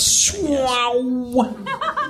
As Mulrain plummets to what is almost certainly her doom, she gets within maybe 40 feet of the ground before being slowed and propelled by this levitating force that gently drifts drifts you down to the earth. You kind of stop like a, a foot or so above it. Going down. I'm sorry. First floor. Awesomeness. Thank, thank you so much. Well, now it happens. Uh, can I, if I jump down, will you guys levitate me too? Listen, I know I've done a lot of bad shit recently, but I think Like I- throwing the previous person down. but I'm feeling better. I, I don't know how many times I have levitate charged. I, I can shoot an arrow at you. I don't know if that's gonna help. No, I don't. I don't think it will. It could break your fall, maybe. The arrow? If he shoots it up, it'll like. It'll slow me down while killing me. Yeah, yeah, yeah. I could craft something. Well, that's true. I would like to cast some form of light spell. Okay. You know the one I'm talking about. Light, maybe? Yeah. I cast it on my thumb. Casting light upon your thumb. You hold it aloft to get a better view. And what you can see is uh, a skinny, a skinny figure appro- approaching you. He looks, he looks real skinny. Uh-oh. He looks like a, like a, like a, like a skeleton kind of guy.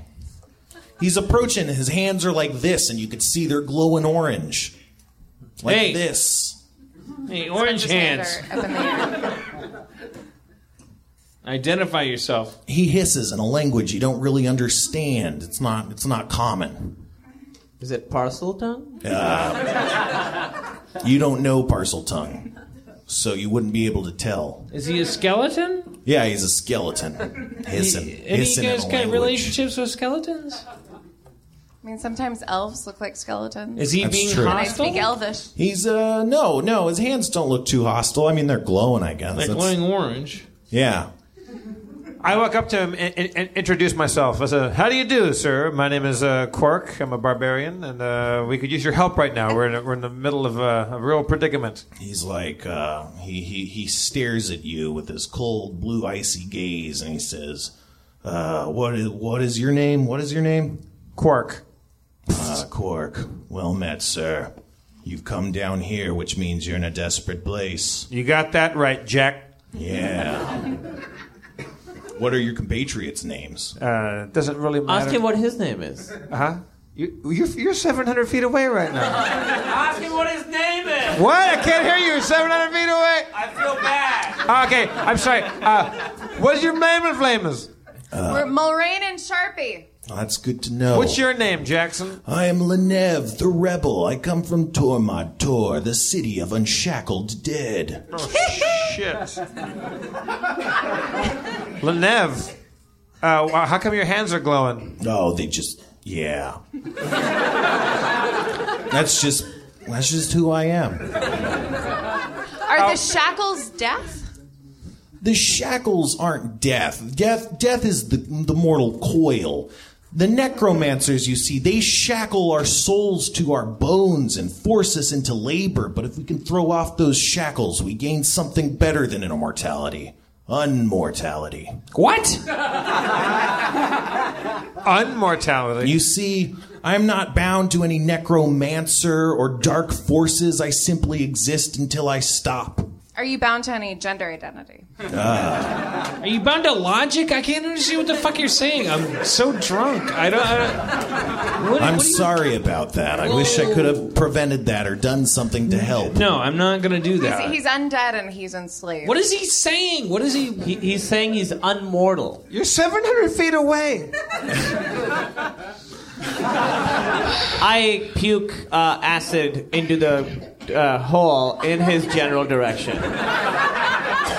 You you hear drops as as vomit rains down from above and splashes into the dusty ground. I'm sorry about my friend. What's your name? La Neve, the Lanev? rebel. La Neve, Lanev. the rebel. L- Lanev the rebel. Yes. I don't get it. Oh, well, it just, you know, a lot of people who have been characterized as rebels aren't named Lenev. That's what's so rebellious. Yeah. Were you were you raised uh, a boy or a girl? A corpse. That's as neutral as it gets, baby. Uh, bonjour, Lenev. All right, How's it Lenev. going? How, how do we how do we get out of here? Oh, out of here? Like up? I can't fly. Well, we maybe not necessarily up, but how do we how do we get out? And why are you talking to us? Oh, you just fell down here. Well, a- actually, I was I was sent out here as a part of my duties for Tormod. You see, uh, our crafts market has been just destroyed Oh, no. by um, there's a castle that fell through the the ceiling, and it just crushed it. It killed like 200 of our finest craftsmen, There, but there was a crafts market. and not like dead, like I'm dead, like like like dead, dead, like, Like double bad dead. bad dead, yeah. Like double unmortal. Not like cool, glowing hands skeleton, like like done, dead. That's why I'm here. I jump down into the well and I yell, "Save me! oh, shit. God damn it. Oh boy. I'm a coming! That's a bold move. I'll, try, I'll, I'm coming!" I'll, I'll try to levitate on him. Yeah, it's- you, you got some more of those. Ah, thank God. You hit you hit the you hit the ground just a bit, just a ah. bit. You're fine though. Who's this fucker? I am Lenev, the rebel. I come from Tormod Tor, the city of unshackled dead. What is You that? have the touch of death about you, sir. Uh oh. Yeah, oh yeah. shit! And, and you look- look like shit. Lene- look, I, I, I pull Lenev the rebel aside and go, look, Lenev, I just met you, and I've known this guy Christa Berg a long time, but he's been acting really strange. Can you can you help us out with this? He looks like he has some sort of ghastly or spectral or evil presence lurking about, corrupting his soul and his mind. Do you have any advice? Yeah, you're gonna you're gonna need to quite. There's this rare this rare plant that only grows some places. I don't even know where because you know we don't we don't like plants too much. But I know what it's called. What's it called? It's called the tarragon of virtue. The Tarragon. Tarragon. The Tarragon of Virtue. Anyone who eats the tarragon of virtues, their soul will be cleansed and they'll be purified.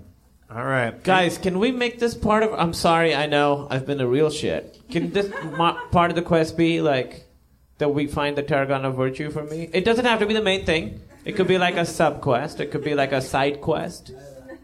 With my craft supplies, I construct a, a, a muzzle. That's some impressive crafting you got there. Thank you.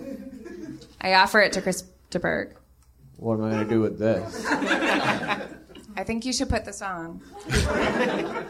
Mm. All right, as a show of good faith, Thank you. That's what it's for. It's a symbol. I shoot her with my laser beam. Oh shit. Oh. It hits. Oh! You deal six laser damage. Holy smokes! All right. It's not feeling good. Whose turn is it? I gotta. It's whoever's turn, whoever wants to do a thing. I, I, I take my speedy longbow. I'm so sorry. I don't deserve to die. I don't think you're sorry. I am. My soul is corrupted. I have the touch of death about me. You heard Lenev the rebel. Let's find let's find the Tarragon of Virtue for pity's sake. Uh, Lenev, uh, Lenev the rebel. Is there, is there an exit we can get out? Uh, I can take you to a bone sage. Maybe they can help you. Bone It's- it's sage. what? So one of our people is attacking our other people. Uh, I don't care about that. I take my speedy longbow and I fire two arrows at Christa Berg. Okay. Shit. At his legs. This isn't constructive. It might not be, but uh, you take seven damage. Okay. That's Every- in the legs. I use my arm armlet of uh, spring Okay. thing. I ensnare Christa Berg. Yeah, that happens. I get it, guys. We gotta, we gotta, we gotta cool this shit out, I'm man. so sorry. I don't know what is going on. I mean, Do you see yourself pushing people down holes and things? only you after I present do when it. as soon as I do it, I'm like, oh, this is happening. I look for an exit behind Leneve where he came where, where he came toward us. Even with your dark slash low light vision, uh, you can't see anything. It's all it's all blackness. He's like, uh, I could take you to Tormod Tor. That's that's all about. That's all I got. Is that what the Bone Sage is? yeah. Maybe we should go to Tormont Tour. Let's go to the Bone Sage. Could you guys stop fighting for a little while? We go to the Bone Sage? I Sage. am so sorry. It's okay. No, he can't be trusted. Well, I I take the, the muzzle and I, I peel it down and it, it entraps his arms as well. Because Okay. it's because I did that before. It's a thing I did. He's also entangled. He, he's all he's all wrapped up. You're no threat right now, Kumail. He's entangled by me. Who is Kumail? Oh, nice. oh. All right, I'm some- sorry. Just guys carry me or. I'll carry you. I, I take uh, Krista Berg and I say, look, we're going to carry you to the Bone Sage of Tormod the to, Toboggan. Tormator, you. How are we going to carry him? Huh? How are we going to carry him? I'll carry him. I'm a barbarian. Are we gonna, are we going to tie him up? Uh, did He's, you have him our- he's ensnared? wearing a muzzle. Well, I. I ensnared him with. Uh, I, I, I carry him like uh, like uh, like at the end of Officer and a Gentleman, and, I, and I, I, I, I, I carry him out. yes, well, and I were gave I gave him a rope muzzle that co- covers his face and his hands. He can't bite. And I, I look at Krista Berg and I said, look, I'm going to carry you to the Bone Sage. No funny business. No. No funny business? No. No, there will be no funny business? Or no, there will be funny business? You heard me. I lean down and I just start making out with him. I just start, I just, I was holding him like a baby and I like, like the, the pieta and I just start French kissing. I puke into his mouth. I puke back on his mouth. I achieve erection. I am in awe of his erection. then I puke on it. And I go, can we fucking get to the bone stage or are we going to keep puking on each other the whole way? Yep, no, I'm good. All right. Oh, he doesn't have Oh, a I dick. have no dick. Oh! No, no, no. Off to the side, I saw my penis get around. Thank you for coming to Harmontown, everybody. That's our show. Holy moly.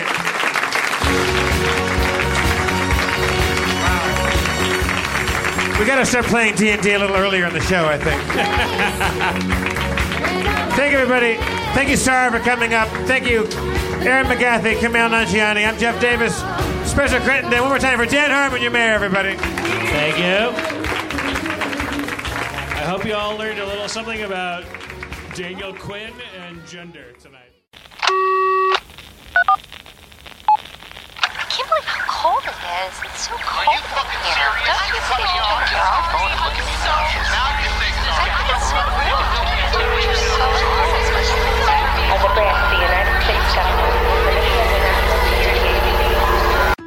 Hello, beautiful. I'm Amy Errett, founder of Madison Reed, a hair color company I named after my daughter. One of the things I value most in life is time time to spend with my daughter, time to spend with family, and the time I put into my company that's reinventing the way women color their hair.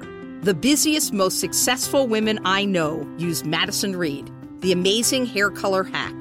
In under an hour and for less than $25, Madison Reed delivers gorgeous, shiny, multi-dimensional, healthy-looking hair with an ammonia-free formula.